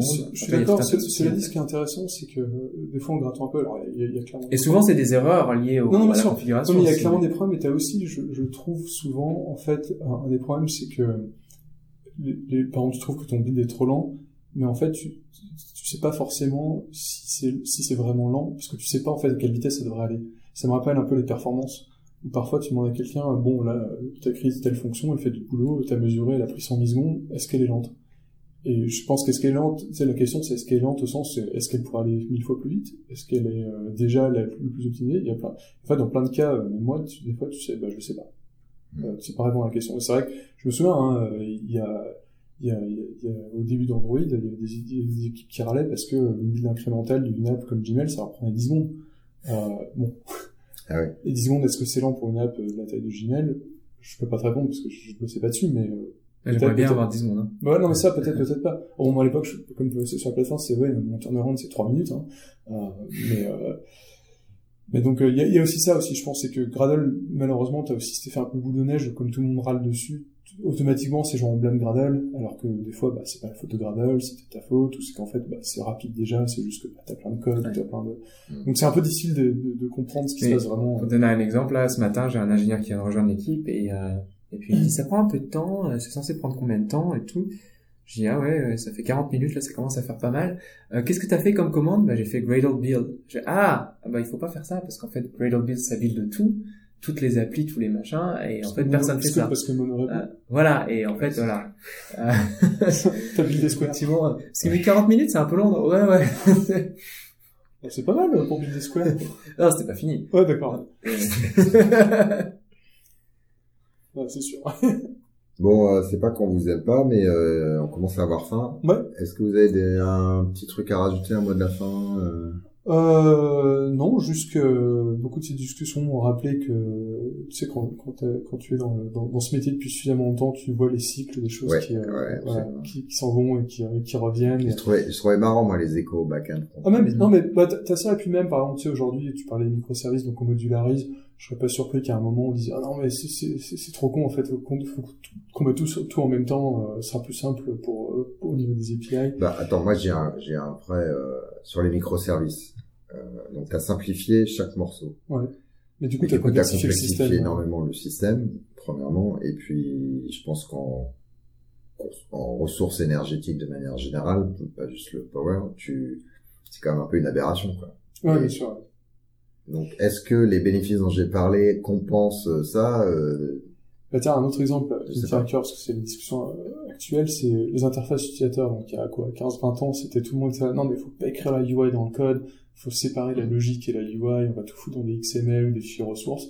Et aujourd'hui, tout le monde est en train de dire, non, non, mais c'est n'importe quoi, sur Android, vous avez mis la UI dans l'XML, la logique est dans le code, c'est super chiant, bon, euh, faut- on- nous, on veut tous remettre le, la UI dans le code, ce qu'on est en train de faire avec Compose. Hmm. Et donc, d'un côté, et, et les arguments sont très valides, mais ça, m'amuse un peu parce que c'est genre, oui, bah, a- dans 15 ans, on dira l'inverse parce que, Et donc, dans combien de temps vous shippez euh, Kubernetes dans, dans le truc pour que les mecs déploient leurs microservices? Ah, ça me rappelle, quand on avait lancé la première version d'Android, il y avait des, euh, des gens qui, euh, tu sais, c'était l'époque de SGI, qui étaient venus Oui. me dire, mais pourquoi vous utilisez pas SGI? Et moi, je comprenais pas, je fais, bah, parce que on en a pas besoin.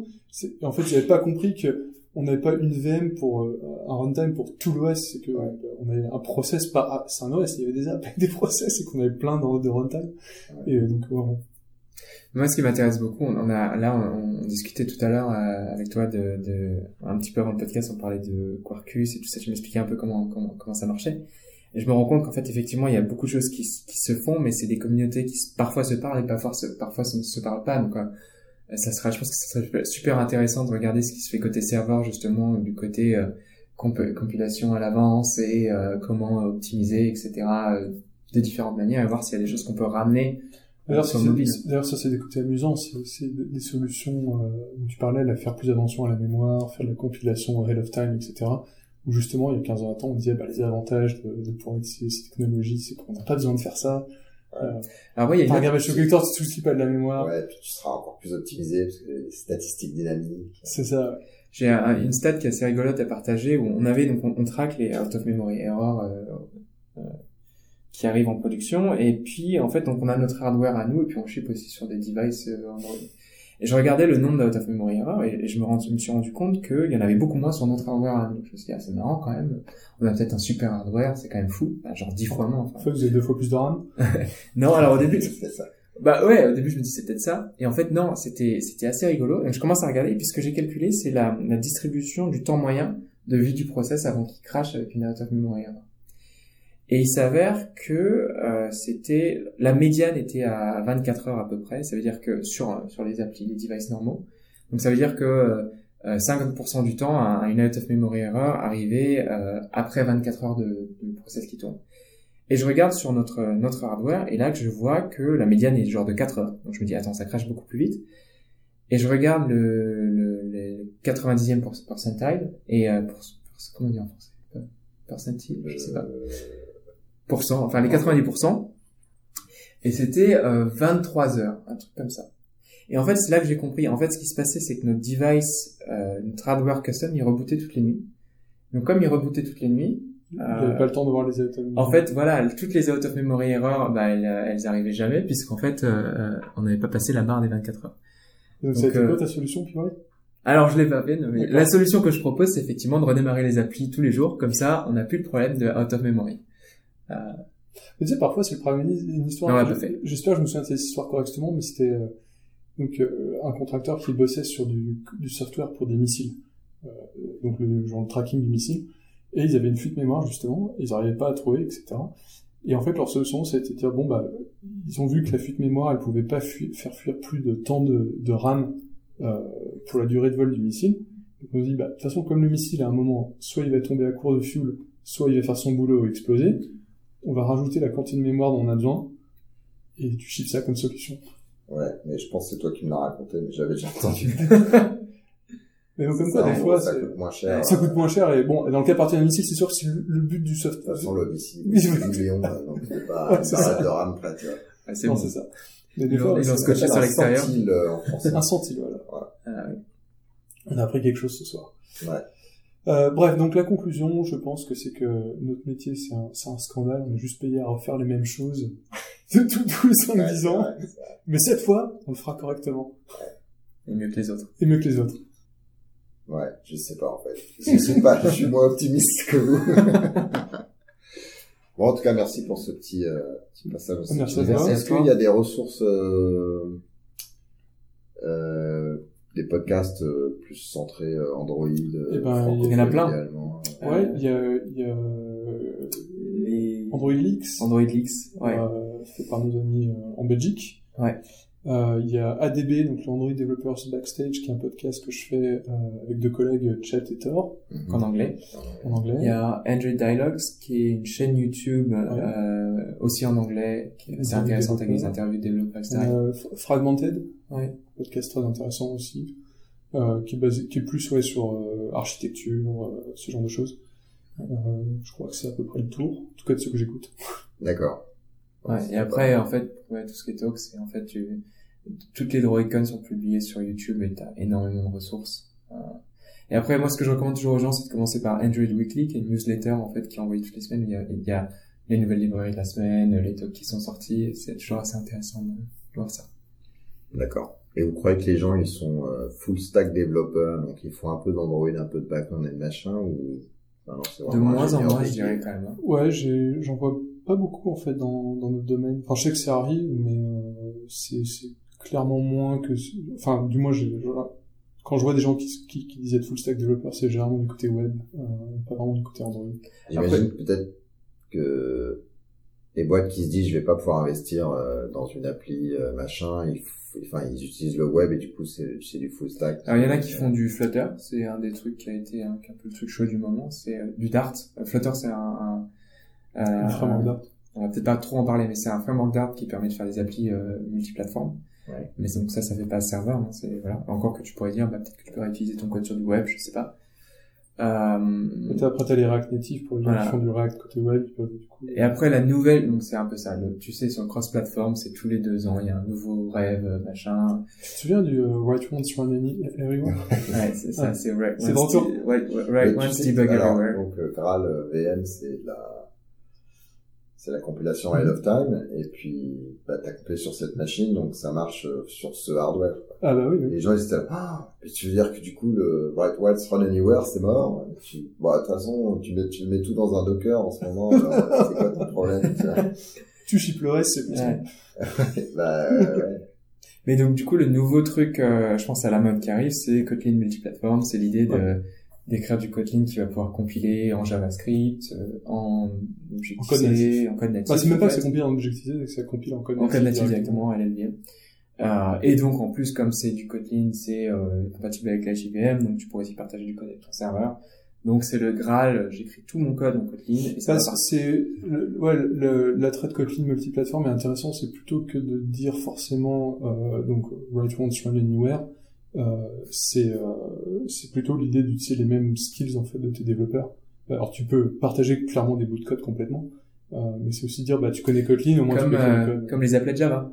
Comme les applets de Java, ouais, plus ou moins. Ouais, mais ça, c'est le rêve euh, des gens de Node aussi, tu vois, qui disent, de toute façon, du coup, j'ai le, Bah, c'est le même principe, JavaScript. euh, C'est c'est toujours sais l'idée que que tu rencontres des différences, que c'est pas tout à fait la même chose. bah, ouais. Ouais, non, forcément. Euh, je suis un peu sceptique, mais bon, euh, Non mais non ouvert, mais ouvert la- entièrement c'est c'est tout c'est tout à fait l'idée c'est que tu les, quand tu connais une technologie tu as envie de l'utiliser partout euh, ce qui est Ouais, là, tendance c'est- naturelle Est-ce que c'est Euh, adapté, c'est toujours la question. et c'est pas forcément adapté et je pense qu'on va on va Non, voir des gens essayer Ça dépend ce que tu fais, mais par exemple, euh, euh, tu en parlais à Jack Wharton, je crois qu'à une époque aussi du JavaScript pour ça, mais j'imagine, par exemple, t'as, t'as de la business logic qui doit manipuler, euh, faire des manipulations de, de, de- enfin, d'argent. Tu t'assurais soit que ça marche vraiment de la même manière partout. Là, ça a beaucoup de sens que code soit écrit une fois et réutilisé euh, Ouais. sur toutes les plateformes. Euh, on a fait ça on a aussi fait donc nous on, a, on faisait ça on faisait du Java et du avec J2 Objective C tu pouvais compiler en Ouais. Objective C et puis on avait donc on faisait ça pour nos trucs de maths on a aussi fait le truc où en fait t'écris ton framework de test une fois et donc t'as ta, ta business logic en Objective C et en Java par exemple mais par contre ça, ça fait tourner la même suite de tests et t'écris un layer entre les deux donc l'idée c'est comme ça ça permet de valider que le code fonctionne pareil euh, D'accord. Ouais, mais c'était moins, c'était moins, parce que typiquement, les, les trucs multiplateformes ou Return sur Anywhere, c'est peut-être de dire, ah, on va sauver du temps d'ingénierie, là, c'est plus des questions de s'assurer que Ouais, ça va être qualité. correct. C'est, la- Ouais. ouais, c'est la, la qualité de la correctness, c'est pas, Ou le truc qu'on faisait, c'était qu'il y avait un moment où on téléchargeait des bouts de JavaScript. On avait nos applis Android et iOS qui faisaient des appels serveurs, qui renvoyaient des bouts de JavaScript, euh, qui étaient, qui, qui tournaient localement pour exécuter du code. Et donc ça, c'était, mais par contre, c'était très limité. C'était pour, euh, c'était des règles. C'était tout ce qui était string rendering. En gros, c'était pour afficher des messages un peu avancés, customisés, etc. Euh, mais pas plus que ça. Quoi. D'accord. Mais le, le truc euh, Kotlin, euh, donc euh, multi Plateforme. multiplateforme, euh, quand, quand on parle de Android aujourd'hui, et mettons un backend Java, ça, on s'en fout de toute façon ce truc-là ou ça a du sens quand même. Euh, non, bah, bah en fait, il y a, il y, a, il y, a, il y a Kotlin JVM, euh, Ouais. donc pour le différencier de Kotlin JavaScript et de Kotlin native. Donc sur Android, en fait, c'est cette variante qui est utilisée parce que ça fait du bytecode que nous on, on recompile pour, pour Android. Donc là, oui, effectivement, il n'y a pas de. Bah, tes c'est règles de validation, par exemple, tes règles de validation pourraient être les mêmes euh, côté serveur. Oui, mais je veux dire, t'as pas besoin du concept de Kotlin multiplateforme Non, pour, pour faire ça. pour le faire, pour, pour faire ça. Euh, et donc justement, c'est l'attrait de Kotlin, c'est entre le fait que tu peux mélanger du Kotlin et du Java dans la même code base, plus le fait que tu as déjà cette, euh, en fait, ce, ce partage avec le, le back-end potentiellement, et qu'en plus tu rajoutes le fait que tu peux cross-compiler vers JavaScript et natif, tu te retrouves d'un seul coup avec un langage qui est, qui est très intéressant, Hmm. euh, parce que avec la- Mm. tu, ouais, tu peux réutiliser de, oh, si, si ce n'est le code, au moins les skills du, du développeur pour targeter plein de plateformes. D'accord. Tu vas te retrouver, je pense qu'à minima, tu te retrouves à partager le, le, le modèle, euh, les règles de validation, et la définition d'endpoint, c'est ce genre de choses. Quoi. Euh, après, euh, C'est marrant que tu dis ça parce qu'en fait ça me fait réagir que c'est un beau rêve, mais j'y crois peu. Euh, c'est le rêve. Je, je suis pas en train de dire que j'achète ce Justement, rêve, dans mais- les, dans les microservices, ce qu'on s'aperçoit, c'est un, un user est un user est un user, mais en fait, euh, pas du tout. C'est-à-dire qu'il y a des Ouais. morceaux qui t'intéressent. Tu te souviens de UDDI au début des web services? La, la Ouais. fabuleuse id- idée de dire euh, on aura un annuaire de web service où juste euh, tu peux faire une recherche, tu peux dire euh, donne-moi un web service qui me permet de, de réserver un billet d'avion et pouf paf pouf, ça me retourne un service inconnu et je lui parle et hop j'ai acheté un billet d'avion. Ouais. Bon, en pratique, on sait très bien, on sait très bien comment marchent le- les API et le software. Euh, ouais, donc c'est- c'est- ça, ça me surprend pas, mais euh, mais c'est pour ça que j'aime j'aime plutôt l'idée d'y penser comme euh, de la réutilisation de skills, c'est que moi c'est un langage que tu connais, c'est des API qui sont similaires, c'est que quelqu'un qui, euh, si par exemple t'es en train de bosser sur l'app Android, mais que t'as besoin d'aller euh, toucher un truc sur le serveur, au moins euh, tu comprends ce qui se passe, Hmm. t'arrives à lire le code, euh, donc c'est c'est pas forcément du gain de temps au niveau ouais, de la quantité de code écrit, Ouais. mais c'est plutôt au niveau de la, la productivité des développeurs, je trouve. Et du coup, ça va à l'encontre de, de ce qu'on disait juste avant, c'est-à-dire la- plutôt la spécialisation des gens, plutôt que d'être full stack, entre guillemets. Tu vois? ouais. Ouais, mais alors ce qu'on voit par exemple aussi du côté mobile, euh, on voit par exemple avec Swift et Kotlin qui sont des langages, bah, ils sont de la même génération donc ils sont assez similaires. Je sais qu'il y a des, il y a des, des- des managers de, de boîtes qui font du développement mobile qui disent bah nous on essaie d'embaucher des gens en fait c'est des langages tellement similaires, on aime bien avoir des gens qui en fait s'ils connaissent l'un on peut les mettre sur l'autre Mhm. euh, et du coup l'étape suivante c'est même d'aller plus loin et dire bon bah t'as le même langage. Euh, En fait, tu as des plateformes et c'est pas que c'est pas que t'as la même code base c'est que tu vas écrire deux UI différentes parce que c'est deux plateformes différentes, mais t'as les mêmes outils, t'as les mêmes connaissances, t'as les mêmes gens. Ouais, ouais. Euh, Ah, c'est un peu le rêve de tout manager de pouvoir réutiliser les. Ouais, mais c'est pas, ressources, mais c'est entre pas, mais guillemets. c'est pas, ouais, mais c'est pas le même rêve qu'avant où c'était vraiment euh, ton, ton mec a écrit l'application une fois et elle tourne sur tous les devices du monde. Euh, euh, et ça, bon, Ouais. On sait que ça marche pas. Pour le moment, il y a toujours peut-être que quelqu'un un jour. J'ai un doute. Non, mais t'as le... En fait, ouais, je sais pas si ça va, le, le curseur du coup va trop loin. Ce qui est sûr, c'est qu'à un moment, on est, en tout cas dans le backend, on a dit, ah, les microservices, du coup, euh, chacun écrit dans le langage qu'il veut, euh, c'est cool. Mais en fait, ce qu'on s'est vite aperçu, euh, c'est que c'est bien le fou qui veut écrire dans le langage X, Y, Z, mais après il s'en va et Tu seras dans une équipe. c'est la merde. Ouais. Bah nous c'est la même raison. Par exemple chez Google, le- le- notre monorepo globalement, t'as certains langages qui sont euh, qui sont acceptés et, euh, et tout le monde écrit dans ces langages parce que sinon, euh, ouais, sinon tu comment tu fais quoi? Alors t'as quelqu'un qui débarque qui fait ah j'ai utilisé du euh, J'ai inventé mon langage et puis j'ai écrit le truc. ouais voilà t'as toujours ce que là. Genre du c'est long. oh c'est bas ça. Oh, c'est pas pas gentil. Mais euh, ouais, puis après t'as, puis après même, avant tu parlais du full stack, le, enfin moi- moi-même j'ai jamais essayé, mais quand je vois la, la complexité des applications aujourd'hui, par contre je me sentirais pas à l'aise, penser que je peux être spécialiste vraiment dans deux domaines si différents, par exemple de- du, du client euh, mobile et du, du back-end. Euh, c'est bien, je pense, je pense, de pouvoir regarder le code des deux côtés, faire un peu de debugging, comprendre une API, mais de là, pouvoir me dire, je vais pouvoir faire les deux de, fond- de, A à Z euh, de, de la meilleure manière qui soit. Surtout que le job d'un backend engineer, c'est surtout la configuration Kubernetes, non? Non, c'est de créer Non, des images c'est Docker. encore en dessous. Ça. Ah, pardon. C'est Ça montre bien que j'y connais rien. Ouais. C'est- C'est comme quand je demandais euh, euh, le service de CI que j'utilise en interne, ils avaient une vieille version d'un compile. Moi, je disais, je peux pas avoir un, un compile plus récent dans vos images. Je fais, bah, t'as créé, créé ton image Docker. Je euh... non, mais c'est-à-dire que moi, je veux juste compiler mon truc. You tell me to fuck myself? c'est un peu ça. Je fais, bon alors. Non. non. Du coup, mon, du coup, ma solution, c'est mon, mon script de build. Il télécharge le code source du compilateur et il compile le compilateur. Ouais, alors j'ai eu un problème assez similaire. Euh, enfin, j'aurais pu construire l'image Docker, mais j'étais bloqué sur celle-là. Et en gros, c'est ce qu'il me disait. T'as qu'à télécharger la nouvelle version euh, parmi le, dans la façon dont tu, tu... C'est un peu caca parce que tu vois, déjà c'est plus lent. Bah, il y a télécharger, faire ouais, un apt-get, et puis ce que je faisais, il fallait le compiler, parce que l'apt-get n'existait pas pour cette version de l'OS. c'est genre, bon, tu doubles ton temps de build, c'est sympa. Bon là, on a vraiment Bref, faim. voilà. Donc, euh, merci à vous de nous Bah, avoir merci. Ouais, merci beaucoup. Peut-être même de découper en deux parce que là, euh, ça fait longtemps qu'on n'avait pas euh, rat olé. euh, comme- Nous, tu mets un, un micro devant, on parle. Hein. Ouais, voilà, je vois ça.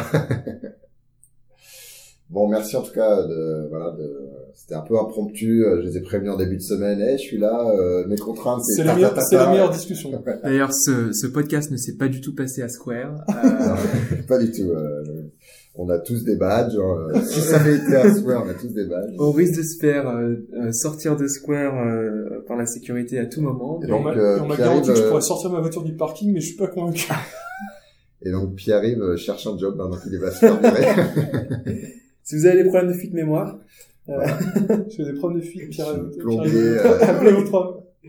tu vas mettre des étiquettes sur les boîtes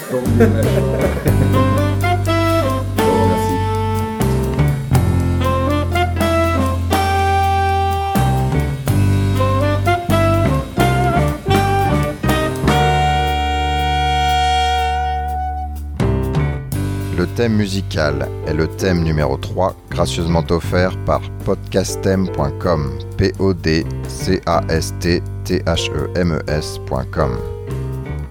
Le logo a été dessiné par Nicolas Martignol, alias le Touilleur Express. www.touilleur-express.fr